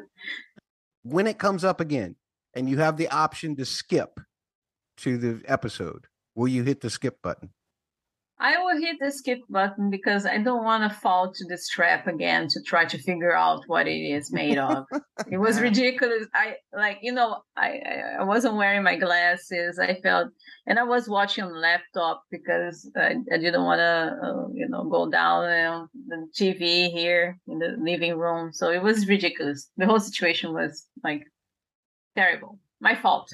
not your fault not your fault at all but anyway uh galadriel uh in episode two of this uh which is called again adrift um Adrift. she starts making a long swim and actually if you count it in episode time uh she's still swimming 26 minutes later uh which i think is very funny uh it's a record. Yeah. it's a it's a long long way away from middle earth but she's trying to get there um and that's when she hears and we actually see in her background but she didn't see it the first time but we see a sea monster which we find out is called the worm.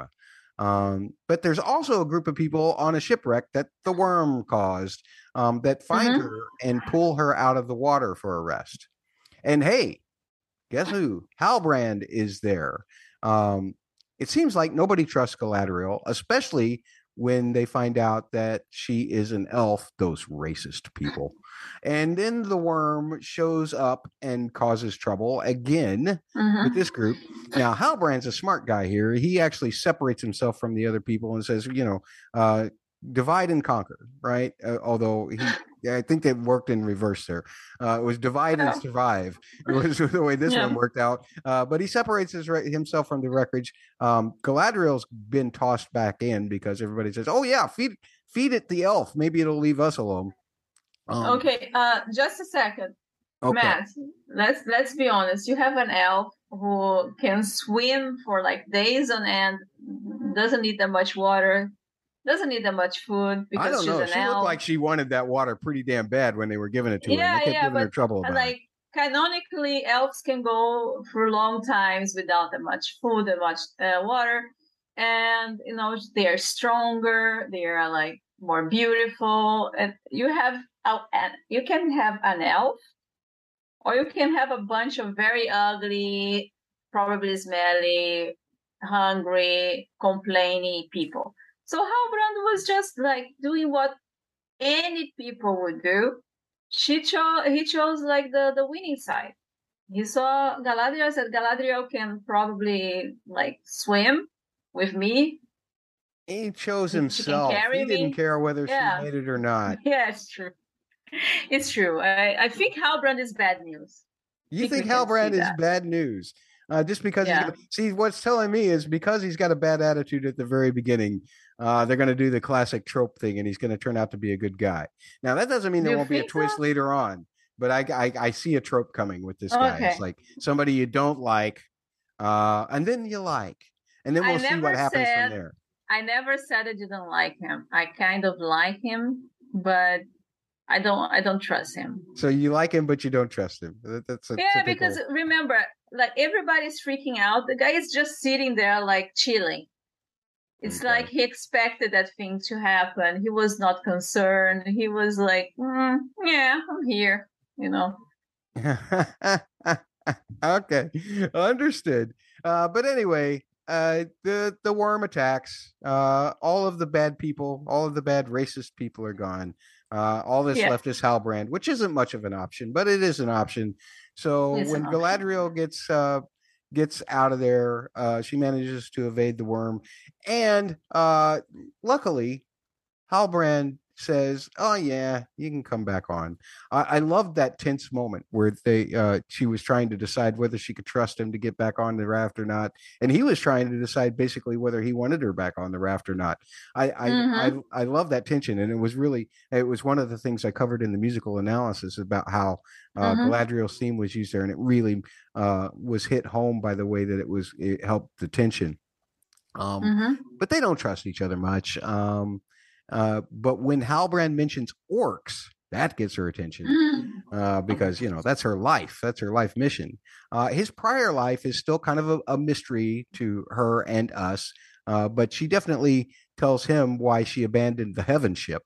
Uh, so you know, she says her mission's not done. I, I had to get out of there. I, I didn't want to complete the cruise. I got off at stop number point one instead of uh, passing on through to the next port.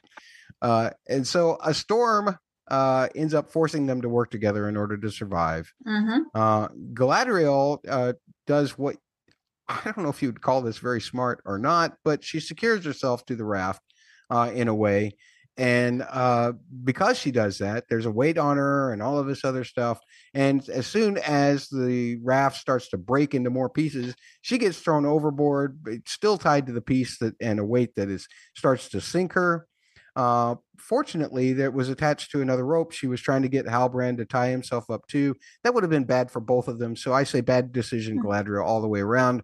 Uh, Mhm. fortunately, Halbrand had not had time to comply, and therefore he was able to uh, secure the rope, I guess, to the raft, even though we don't see that part, and then climb down the rope to get her, and then free her and bring her back up uh, to keep her from drowning. Now, Mhm. this exhausts them, and uh, evidently they need some sleep time, and the ship somehow survive this little piece of wreckage somehow survives that massive storm whatever happens with the rest of it uh, they wake up the next morning the skies are clear Uh, but that doesn't mean that there's not a shadow over him. And it is the shadow of a man who is standing on an actual boat, a full boat, uh, and looking at them. And this was wonderful. I loved that silhouette shot Mhm. of that guy standing up on the deck. I thought that that was absolutely fantastic. Uh, great setup for the next episode and whatever's going to happen with them, which I suspect uh, probably has something to do with Numenor. But uh, yes, yeah. I, it seems, but I I do love the way that it was set up. For me, the elf storyline, like with Galadriel, uh, I was surprised to see that it's the, it's the the storyline that I can see more flaws. It doesn't mean that it's bad. I think it's a good storyline that has a lot of potential, potential, and will probably carry the series because uh, the main conflict is between the elves, the man, and Sauron. So uh, this storyline will connect these three elements more or less. Uh, but at this point, uh, I I really appreciated that they wanted to put Galadriel front and center because she and Aaron are the the characters that we have an emotional connection. So it makes sense that we are seeing things through their uh, eyes. So Galadriel gets to introduce us to Numenor. Aaron gets to introduce us to Khazad-dûm. It makes complete sense in my uh, in my book. However, I feel that like there were some uh, decisions there, uh, particularly in this uh, case, that uh, they didn't work 100% with me. Um, like, yes, elves are stronger, but come on, she's like swimming for a really, really, really long time. It's not that Valinor is around the corner; it's very far away. I don't think they did a good job, like uh, showing us how distances work. You know, uh, they could at least show us like Galadriel floating and like I don't know, resting for a couple of hours. Then, oh, I have to do it again. You know, I don't know. Uh, I don't know how you could do that, but it seemed like that they needed Galadriel to go to Numenor. uh, and this is the way that they found that it would be the best way to do to go uh, to Numenor. Uh, um, and you know, it's fantasy, so you have to accept there's some here and there, but sometimes it takes me a little bit out. Like for instance, like in the episode one, when that terrible Theo's friend called the elves knife ears, that took me out immediately uh, because it remind me of a video game called Dragon Age, where the elves are oppressed and they are being called knife ears. So I was like, okay, they watch Dragon, eh, they they play Dragon Age. That's what they're saying. I don't understand, you know. And this is the thing with Galadriel swimming. I like the, the Halbrand uh, more than I anticipated. I like how they uh, portray him like a, a man of mystery, let's say, a, a man that's self-serving. Uh, but uh, he sees Galadriel uh, as a good ally, ally to have in this case. Like uh, Mhm. uh, she seems to take care of herself better than the other losers that he was with. So he makes a choice. He goes for it. Uh, no regrets. I like, I like that. I can respect that, and I can respect also Galadriel's mission.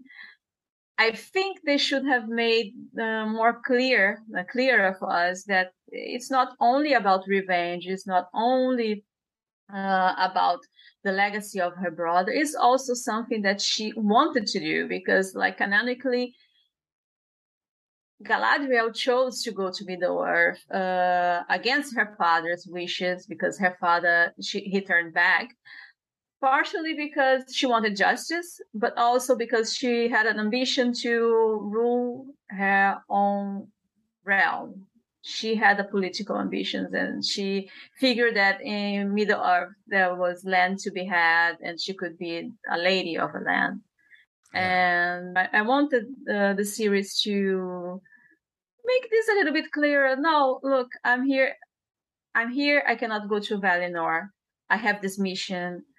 I Mm. still didn't do the things that I set myself to do. I cannot go back with this incomplete, and I have beef with Sauron.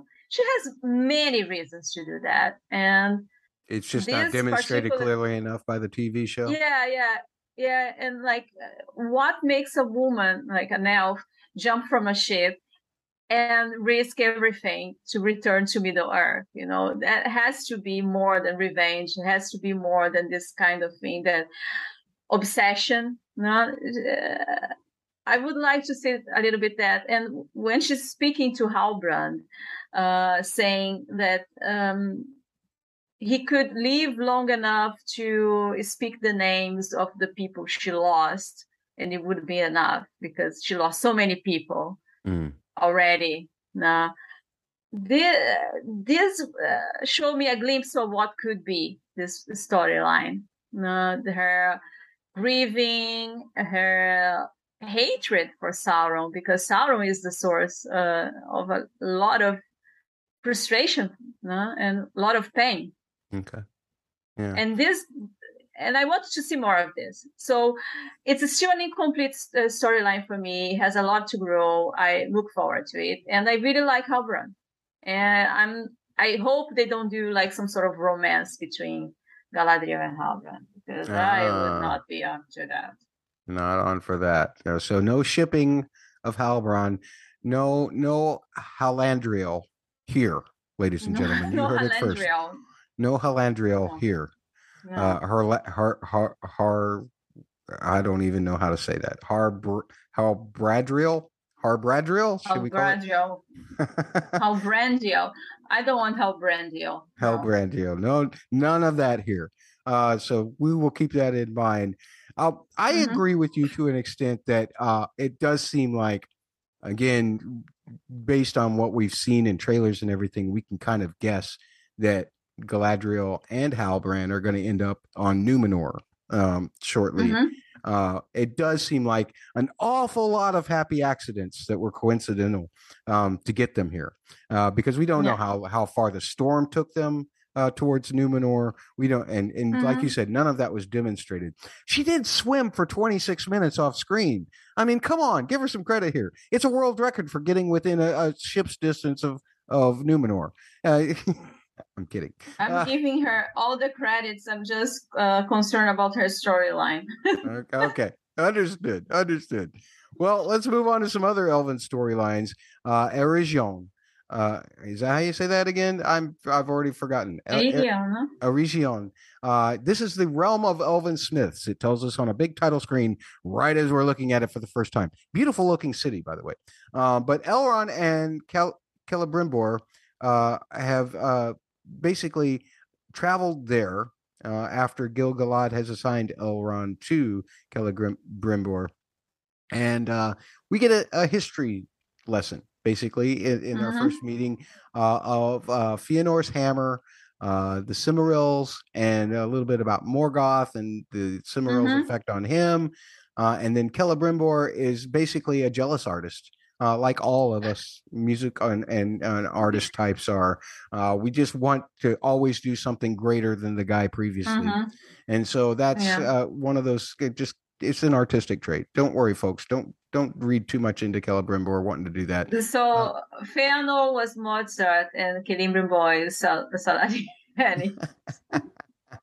i could do that better if only i'd have thought of that but i could do it better that's basically what Celebrimbor is doing so he wants to build this forge that requires uh, oh, well basically an extra workforce because he's got a deadline he's got all kinds of things that he wants to do with his But great well, art. what about this deadline? This I don't. Uh, I didn't understand why he has a deadline.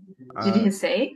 He did I- not say why, but he wanted it ready by spring. Maybe there's some certain things that he can get in the springtime to make his art that he couldn't get at other Mhm. times of the year or whatever. I don't know.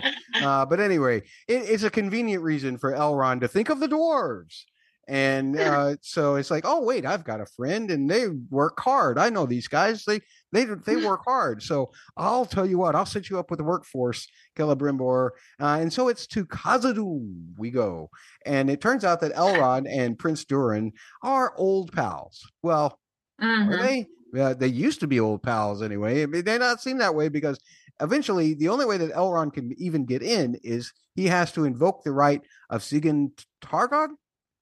Tar- I, I couldn't. It, it's spelled T A R A G, but I swear that they pronounced it uh, Sigyn Targog. It was what I heard on the screen, but maybe Mm, I'm not going to try to. pronunciation. I'm not going to try I to it- speak dwell. I like your pronunciation. Yeah. It's it's very good. Okay. Well, uh, anyway, uh, Elrond's got to send Celebrimbor's way. He says, "Man, don't worry about it. I'm working on it. You, you Yeah, are an I'm artist now. I am a political artist. Let me do my art now. Get away from me." Uh, and so Celebrimbor uh, just kind of gives a salute and evidently is walking away as Elrond is uh, walking. just waiting there, hanging out. Yeah, he's just standing outside tapping his foot, going, oh, when is that guy going to get back? Oh, uh, at any rate, uh, because they've been breaking rocks for like what four days at that point. At any rate, I uh, don't know. so, but but uh, Elrond uh, is escorted in uh, through Khazad-dûm. He, even he is impressed by how beautiful Khazad-dûm is. Uh, as We are we all all. impressed. We are Yeah. all impressed. What the music that led up to them going to Khazad-dûm, all of the music in Khazad-dûm, everything uh, regarding the, the dwarves is just absolutely wonderful in this episode. I love every second of it. Um, It's but amazing. yes, absolutely. And Elrond is uh, taken uh, to a place where this right that he has invoked requires a little competition. And so uh Durin, his old pal, comes in, uh, but they don't break bread. They do break rocks. And uh it, it it there's moments in there where I think, oh, okay, is is Durin just kind of joshing along and Elrond thinks he's joshing along, or does Elrond just think that he's joshing along? And actually, what we find out is that Durin was not joshing in the least bit. Uh, but Elrond has to break rocks with Durin. Uh, he Mhm. eventually gives up after after however many axes that he gets they, one particular axe breaks and he's given another one and he says okay here's what i'm going to do. Uh, because i got to make durin look good i'm just going to bow out now. Even though that this means that he will be banished from Khazad-dûm all Yeah. dwarf lands evidently. And uh, but he does it anyway. And then uh, durin uh, he says, "But you'll escort me out, right?" Durin and Durin says, "Yes." And this gives Durin a chance to vent on on the Yeah. lift, and he tells Elrond how hurt he was by the fact that Elrond hasn't been around for twenty years, uh, missing out on his wife, to uh, getting married to Disa, uh, the birth of his children. I love this scene with with uh, uh, what is that actor's name? Owain uh, I can't remember his last name, but he was magnificent as Durin in this particular episode. The hurt and everything, and even the way that uh, Robert at, reacted to that as Elrond, uh, it was just work. But so Durin expresses himself. Um, they don't hug it out, but Elrond attempts to do the best thing and tap him on the shoulder. He apologizes uh, and ends Mhm. up saying, "But I need to apologize to your family as well." And Durin's kind of onto it. He's like, "I know what you're doing," but he want kind of, I think, secretly wants that anyway. So he allows him to come back with him. They meet this wonderful princess, Disa, uh, who is Mhm. Durin's wife, who has learned how to understand where the good mining stuff is by singing and using the reflection. It's almost like some kind of sonar uh, because she sings Yeah. into the rock, evidently, and then she, by the way that it resonates, they can tell what kind of jewels and things like that are in that rock, or, or wh- whether they need to leave it alone, or what will help make the structure more Yeah. sound. I love all of that. Plus, she's just a character, man. I love how when Durin is saying, "Oh, uh, you know, you got to get out of here, Elrond," and Disa's like, "He he is not leaving. He's not leaving till he has dinner." Uh, I I loved all of that. It was so perfect. Uh, the two kids are funny. Uh, the way they're playing around in their dad's helmet and uh, banging heads and, and being kids. Uh, then we get the story of how Disa and Durin got together, and then the real clincher uh, to show that Durin did still care very much for Elrond is the fact that he Elrond had given him this tree seedling uh, from the great tree from Lindon, and Durin had taken care of it so meticulously Hmm. that it grew into this great tree outside of their home there in Khazad-dûm Yeah. without light, without any. It was just, it was a great story. And then Elrond gets Mhm. gets to make uh, his proposal about what uh, you know he needs a workforce, and he finally gets around to doing that, even though we don't really see it on screen. Later on, after that is being considered, and I guess Elrond has been sent back on his way.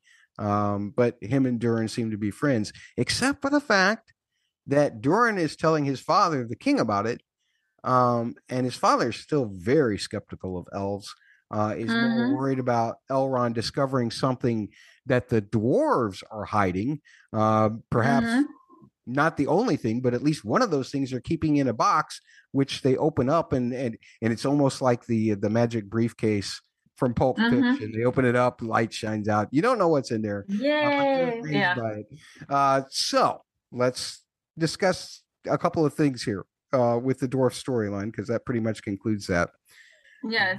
First of all, what do you think is in that box? Oh well, you can you you put Mithril, uh, and I think we saw some promo shots of uh Durin holding what we can assume it's a material stone. I don't know, saying that this would change the game or something. Mhm. Uh, it looks very shiny, so uh, I saw people saying Arkenstone or um, like the shiniest of the Jews, which the Silmarils, but I mean the Silmarils canonically they are all accounted for, so I don't think it is. Uh, I would say Mithril, but I would like to be something else, but I don't know. I'd say Mithril. I just I just thought it was a lovely storyline, well executed. I have nothing to add. Everything was fine. Um, I mean, liberties were taken, whatever. It worked. Uh. I'm really, be- uh, I, I have questions about how exactly Aaron and Durin became friends because I would assume actually that Celebrimbor was the one who was friends with the dwarves. No? He's in a closer Oh. proximity and uh, he canonically has a, a dwarf best friend forever too. Uh, but I'm open to the idea that actually it was Aaron all along. He just introduced the the Smiths, uh, the Elven Smiths to the dwarves, and everything was fine for a time. I really like it. I really like Disa. I think everything everything worked well because sometimes you you have things that have a good idea behind it, but uh, don't work that well. But this the idea was good and the execution was good. And i think the actors you can see that the actors are not, not having a good time but they are really understanding where uh, the characters are coming from. Now for aaron it's very simple. It's 20 years. It's not that a long time. For Durin he has another lifespan. 20 years is a long time. Aaron could have at least sent some like uh, christmas cards whatever you know Elrond could have spent 20 years just writing the speech for Galadriel, for all we know. And, you know, he wouldn't care. It was they, the time is nothing to elves. Uh, and for Durin, it's like, man, I've had kids, I've gotten married, I've had all of these wonderful things happen. I probably would have Yeah. told you about this stuff that's in the box if you'd have come to me 20 years ago, but not now. Um, so I, I I totally agree with you. I was this is the relationship that out of these two episodes I was most invested in. I loved Mhm. the the rock breaking and how that was kind of a little funny, but also just kind of like, well, where is the positioning in this? It was kind of mysterious and everything. Mhm. And then you understand that Durin really, you know, is really mad at Elrond. And then yeah you find out why. things yeah Yeah, and Yeah. finding out why was so heartfelt and uh man, everything about this whole door sequence was just fantastic. When you said in our preview podcast that you were really hoping that they did the dwarves well and that, you know, that was what you were looking forward to the most. I got to be honest, Priscilla, I blew it off. I was just kind of eh, dwarfs, smorfs. And Aw. I know, I know, I know. Uh, I was completely wrong. I was completely wrong. Now I'm totally involved in this mystery of what's in what's in the box and What's in the all- and uh, everything else. I, I mean, it- It's cocaine. great. They're very. It's very compelling. Very compelling. oh, anything else about the doors before we move Is- on? It's it's it's Breaking Bad in the Earth. That's what it is. oh, Aaron cannot Oh, know. I did have one other. I did have one other thing about that. Now that those doors, we're going to Khazad-dûm, right? So those doors is that where uh our hobbits from the primary story is that where they may have come out from that just weren't there anymore because i don't think the doors of durin actually Hmm. exist isn't that one of those things that the stories tell us Celebrimbor actually created Uh, in the trilogy, in the original trilogy, we see the door that they used to enter, and it's uh, created by Celebrimbor. And yeah, yeah it's true. So i'm wondering if But this I is mean, part of the uh, negotiation. It's like the dwarves say yeah yeah we'll supply you your workforce for this forge um that we suspect will If you if you give us a door, yeah if you if you make a nice door for us. Um i'm wondering if that's the case. We'll see. Uh but i i would love i would love for some more negotiation Durin coming back on elrond and saying yeah we'll do it. But uh you know or whatever because either because Yeah. daddy wants it or because durin wants it. Either way i don't care uh but we gotta we gotta see those doors made because these were not those doors uh for sure. Uh although they were Mhm. fun. They were fun doors. I love the way uh they just kind of opened and uh, and the way that they looked and everything was fine. Uh i love the way that little thing slid up and the one dwarf said no go away. You shall not pass. It was like the knights of neek uh from monty python. Uh but i i Mhm. loved it. Uh that was all great. No, it was- was everything was fine. Yeah. yeah yeah anything else about the doors or should we move on? No, let's move on. Oh. Uh, dwarves, big hit. Love dwarves big hit. I love it. Uh small hit nori uh who is uh, now at the crater as the story begins in this episode. Uh poppy actually startles her um then tries to get her away uh and in the process uh, accidentally pushes nori into the crater but the fire is not Mhm. hot. We have to be told that. The fire's not hot. Fire's not hot uh and then we find out that the guy that is laying in there is not dead because Mhm. first she pokes him in the face, nothing. Uh, but then he wakes up, grabs her hand, rocks fly all over the place because this dude's got something about him. He's got something special Yeah. going on. All of the hot fire goes out, uh, and then he passes out, and the not hot fire returns. One of the shots that I loved in this was that, uh, and I can't remember actually which episode it was in, whether it was in the first episode or the second episode, but at some point there's this huge overhead shot, and it looks like that uh, the guy is the pupil of a great eye of fire. Yeah. part of the pupil, Mm. and uh, I wonder if there's any symbolism in that uh, for sure, uh, because I that sure hope there is. yeah uh because that that was a little bit too obvious uh for those of you know the Mhm. form that sauron takes uh throughout the course of the stories of the lord of the ring proper um at any rate uh we've got that but you know despite all of these crazy things once again my harfoot hating but nori nightingale uh not florence nightingale nori nightingale decides to help this dude because that's what evidently Nori Brandyfoot does. Um, and uh, yeah, she feels responsible for him. Yeah. yeah, she feels responsible for him, even though he fell out of a sky on his own. Uh, it- she Mhm. had nothing to do with that. But no, she just likes to be an adventure. That's what this is about with Nori. Uh, as my Harfoot hate continues, but I will, I will give props to Poppy. That's a double P, uh, and Poppy's protest. So that makes it a, a triple P. Uh, but then they manage to Mhm. snatch a cart from the camp, uh, from home camp, as as Sadoc tries to decide uh, whether they should break camp or not because this the skies are strange, and that wasn't supposed to happen. So now he's having to consider. Yes, uh, and uh, the whole idea was that he needs to uh, decide whether they're going to break camp or not. Um, and what uh, one of the more funnier moments was they do manage to steal the the cart uh, right out from under Sadoc's nose, and not only that, but as they're using the cart to you know take Meteor Man, that's double M, somewhere that they Meteorite Man, pardon me, that's a double M, somewhere that they uh, uh they they stop to argue. Uh, because Poppy's still actually using good sense, but as they do it, the cart starts rolling away. I love that. That was so funny. funny. um, they do end up finding a safe spot for the guy, and then Nori explains that uh, she feels like taking care of him is important. Uh, she's making up reasons now. That Nori, it's not important. You just want to do something that you feel is important. She feels like he is important. Well, that could very possibly be. Uh, and then the next day, um, she startles him. She's trying to feed him and stuff, and his weird powers return, uh, bending trees, making everything look fiery and all of that until she, he manages to calm down. Uh, they start to learn how to communicate a little bit. She has to teach him how to eat. Well, she sort of teaches him how to eat. He kind of finds his own way to eat, and that's not very. Yeah, he's Uh, a weirdo. Yeah, He's yeah. a weirdo.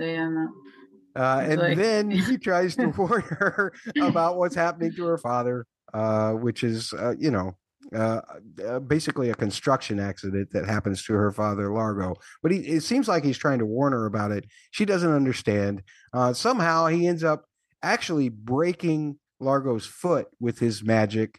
Um, by breaking something, I don't remember what it was while he was trying to draw. I guess Yeah. it was a stick he was trying to draw with, but that ends up breaking Largo's foot, which actually ends up saving Largo's life. I think. Otherwise, that would have felt Mhm. totally on top of him and he would have been smushed.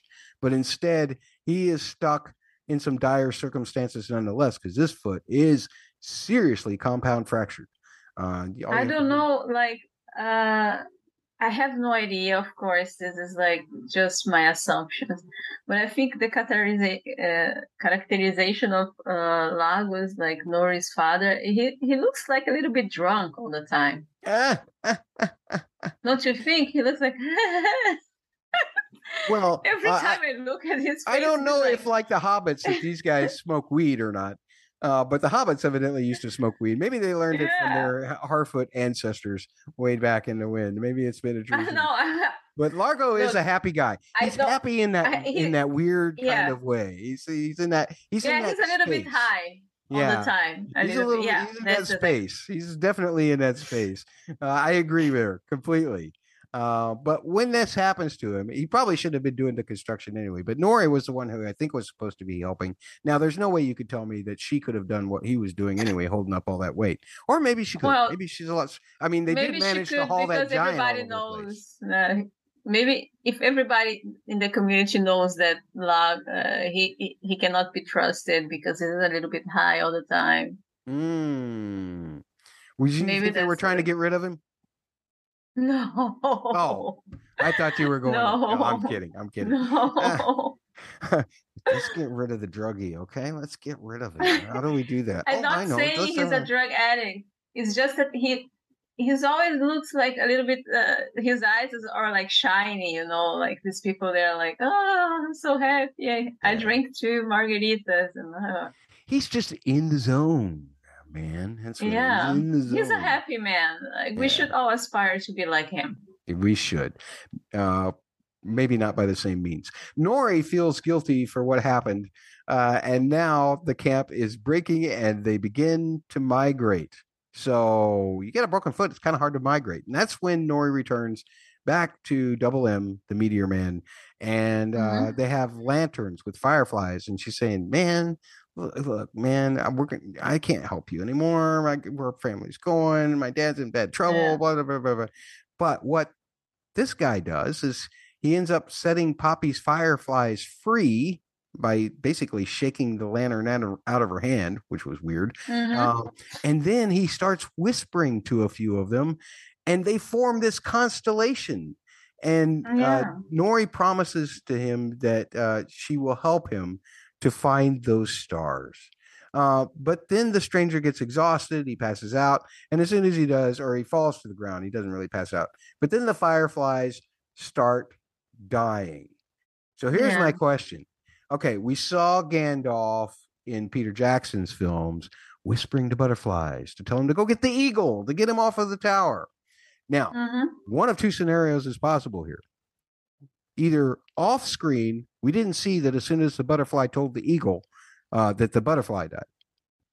Or the other possibility is is that the way this guy speaks to insects is bad. So which do you think it is? Oh, um, I think uh, like uh, he he's a powerful being, obviously, but he arrives and he has no memory, so it's completely possible. And he arrives on a meteor, so he's not from this world. So it's completely possible that he doesn't understand much what's going on and he doesn't have the full ability to exercise his power. So he's still like every time he does something, uh, you can see that is either too scary or too strong. It, it never goes exactly how it's supposed to go because um, at this point he kind of trusts Poppy and, and Nori, I think. So I don't think he wants to hurt them or like uh, do harm to them, but uh, he's still not in control. That's the the vibe I get more than he's evil. He's not in control of what's happening. He's trying his best to communicate, but I think the Fireflies incident is uh, a little bit uh, red, a red flag. Okay. you know, this series so far is setting up a lot of things that co- could go both ways. True. Like Meteor Man could go both ways, Halbrand could go both ways, and Theo, I'm pretty sure he can only go one way, but let's give him the benefit of the doubt. He can go both ways, you know. So it's only the second episode, and um, we Too don't know these people very well. Yeah. Yeah. too soon. Let's let's give them time to show us who they are, Okay. and then we believe them. I personally, I think everybody is a little bit evil there. Wow. All right. Some evilness in the mix.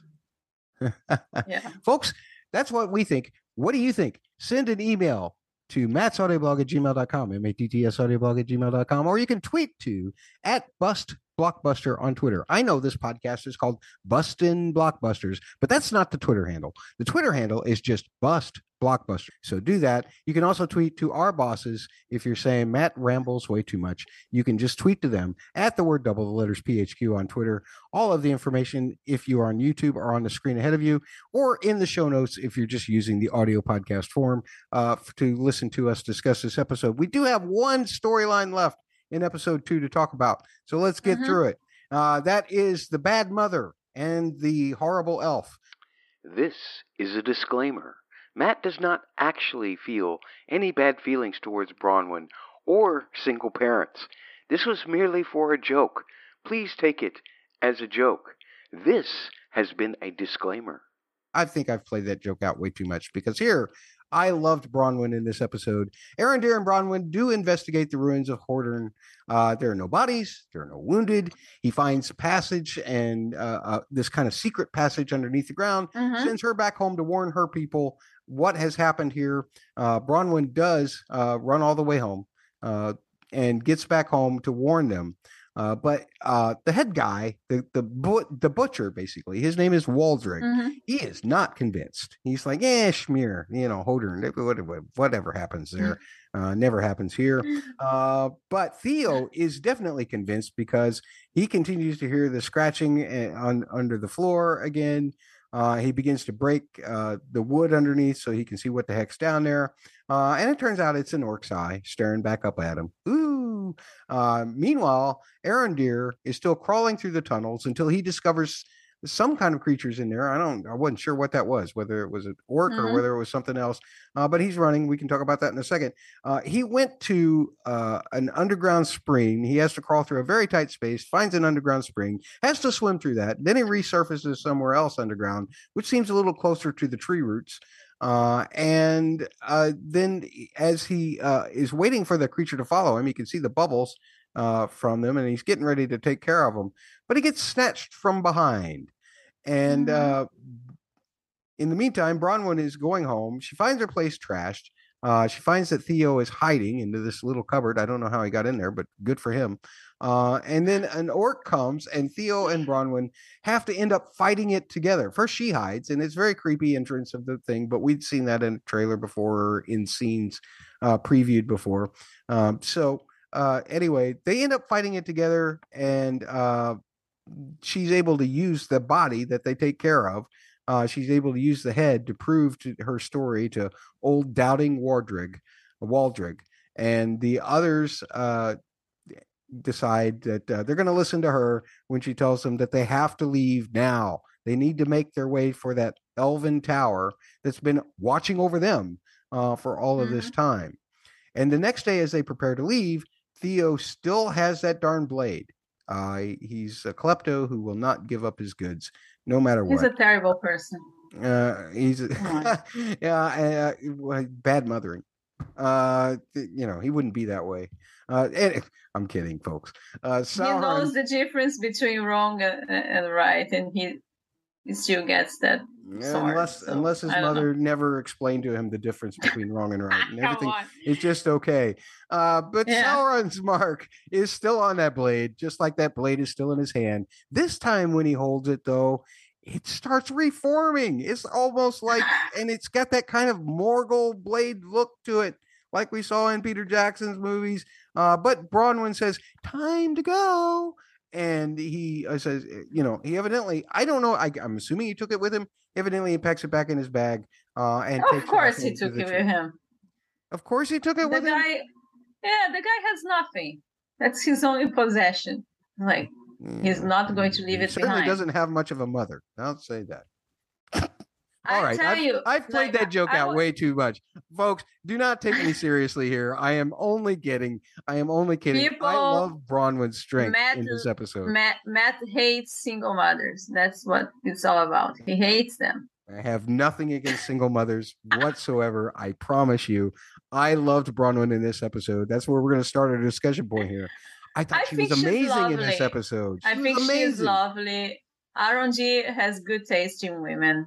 You know, uh, the thing with this storyline is I'm very intrigued. They are in this reservation. The, the elves are kind of like antagonistic. The people there, uh, you have the feeling that they are not really. Uh, Romy says they are good people, but it, they seem a little bit, uh, you know, uh, like when she starts, she goes back to the village and uh, she tells them that they have to go.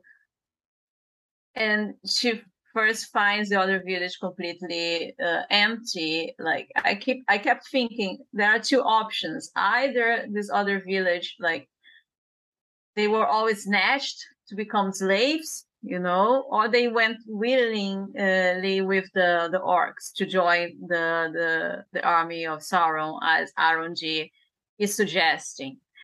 Yeah. You Well, I, what I'm one of the so things that I did like is that her producing that orc's head did seem to convince. There were an awful lot of people leaving town that next day. Yeah, So I know, but it it could be also like, okay, now she got a point. We have to. I cannot imagine having to make that kind of choice. It almost kind of reminds me of our "What's worse" question. What's worse? How about Priscilla? You choose a question.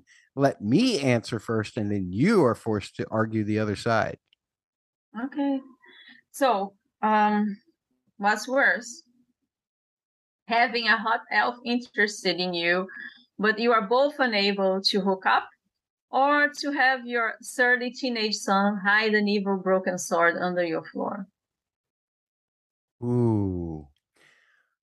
I'm going to say that having a, the hot elf, Arondir, uh, interested in you, but you can't hook up being worse because the surly teenage son thing, that's your fault, Bronwyn. That's totally your fault. Uh, so you can't you can't say that that's worse because that's a situation that you created.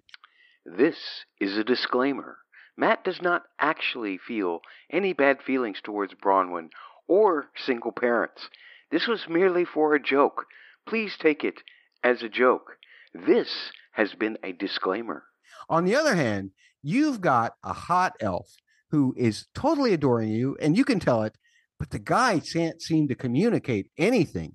So how kind of a how what kind of a relationship is that going to be? If he can't, you have to have communication in a relationship for it to work. This guy can't say it.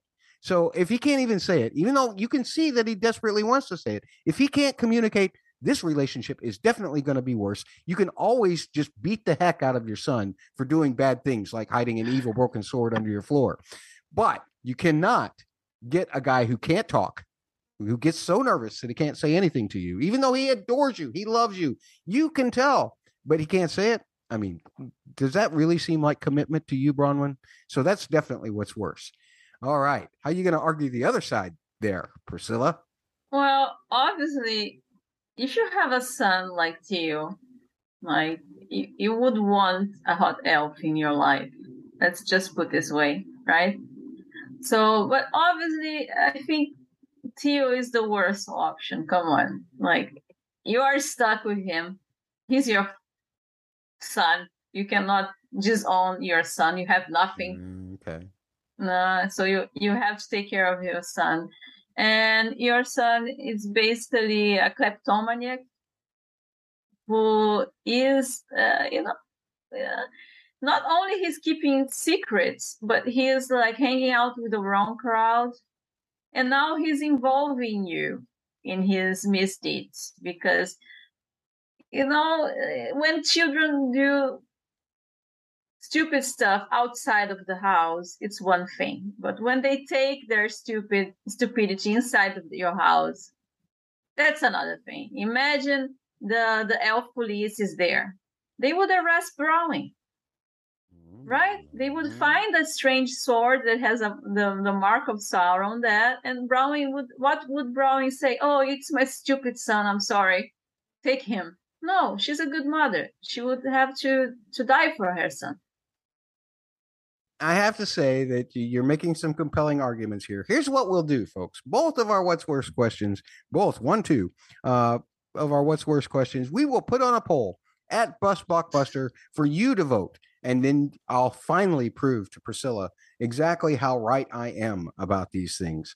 Or You are always versa. right. Or vice versa. It may be vice versa. And if it is, usually uh, people vote like to vote against me, no matter what the other option is. Uh, so no come on Oh, it happens. I've watched it happen time and time and time again.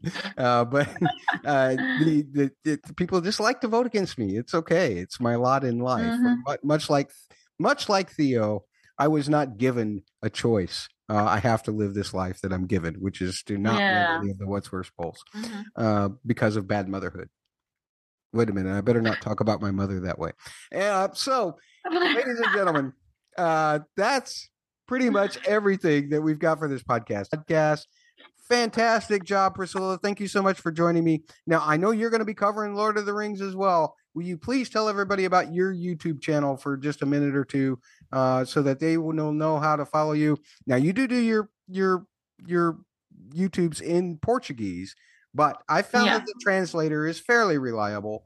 Uh, if people use auto translate to watch your I, I guess you speak in in an easily translatable way, uh, so that the Google Translator holds up a little better uh, than it does for some other things I've tried translated. Because I, I generally get the idea of what you're saying when I watch them. Um, sometimes I get an idea of what I'm saying too. So uh, I'm glad we are on the same page. Other times I don't know what, what I'm saying. It's awful. But anyway, you can find me on YouTube. Basically, it's the only place you can find me. I'm not on any social network whatsoever. So you can go there. Um, my channel, Priscilla TV, which is a stupid name, but it was chosen by my subscribers. So I have to thank my subscribers for this name. It's kind of a joke. I don't have, I don't own a TV, but yeah, that's it. Uh, and it's in Portuguese, Brazilian Portuguese. So, but you can, uh, as Matt said, you can put the subtitles. And uh, I'm releasing my review today. Uh, I think uh, I already edited the video, so in a couple of minutes I'm going to post on YouTube, so you can all check it out. And tomorrow I will be in another channel for live at Universo 42, also a Brazilian channel, much bigger. And we are going to discuss the, the uh, Lord of the Rings, the Rings of Power there too. Excellent. Thank you so much. Once again, folks, the channel URL will be posted in the show notes or here on the YouTube. Do like you do here. We want you to subscribe on the Double P Media YouTube. Uh, we want you to subscribe to Priscilla TV as well. And we want you to leave comments. We want to hear what you think about these episodes of The Lord of the Rings. And in particular, as far as this podcast goes, we definitely want to hear what you think of the podcast, uh, things that we might need to. Oh, maybe tighten up. not. If you have something terrible to say, don't say it. No, that's not true. I like the terrible things. I like to share them because when I share the terrible things, and I can just uh, cast it off as somebody pooping on the podcast. Pooping on the podcast. Uh, but there is no bad, uh, bad like, uh, no bad it's called- I don't- publicity. yeah, no bad publicity. Yeah. Yes. All right. That's all we got, folks. But thank you, Matt. Thank you for having me, and see you next Friday. See you next Friday. See you every Friday between now and six weeks from now. I think. Yeah. I did the math right. See ya. Bye. Your math is perfect. Bye.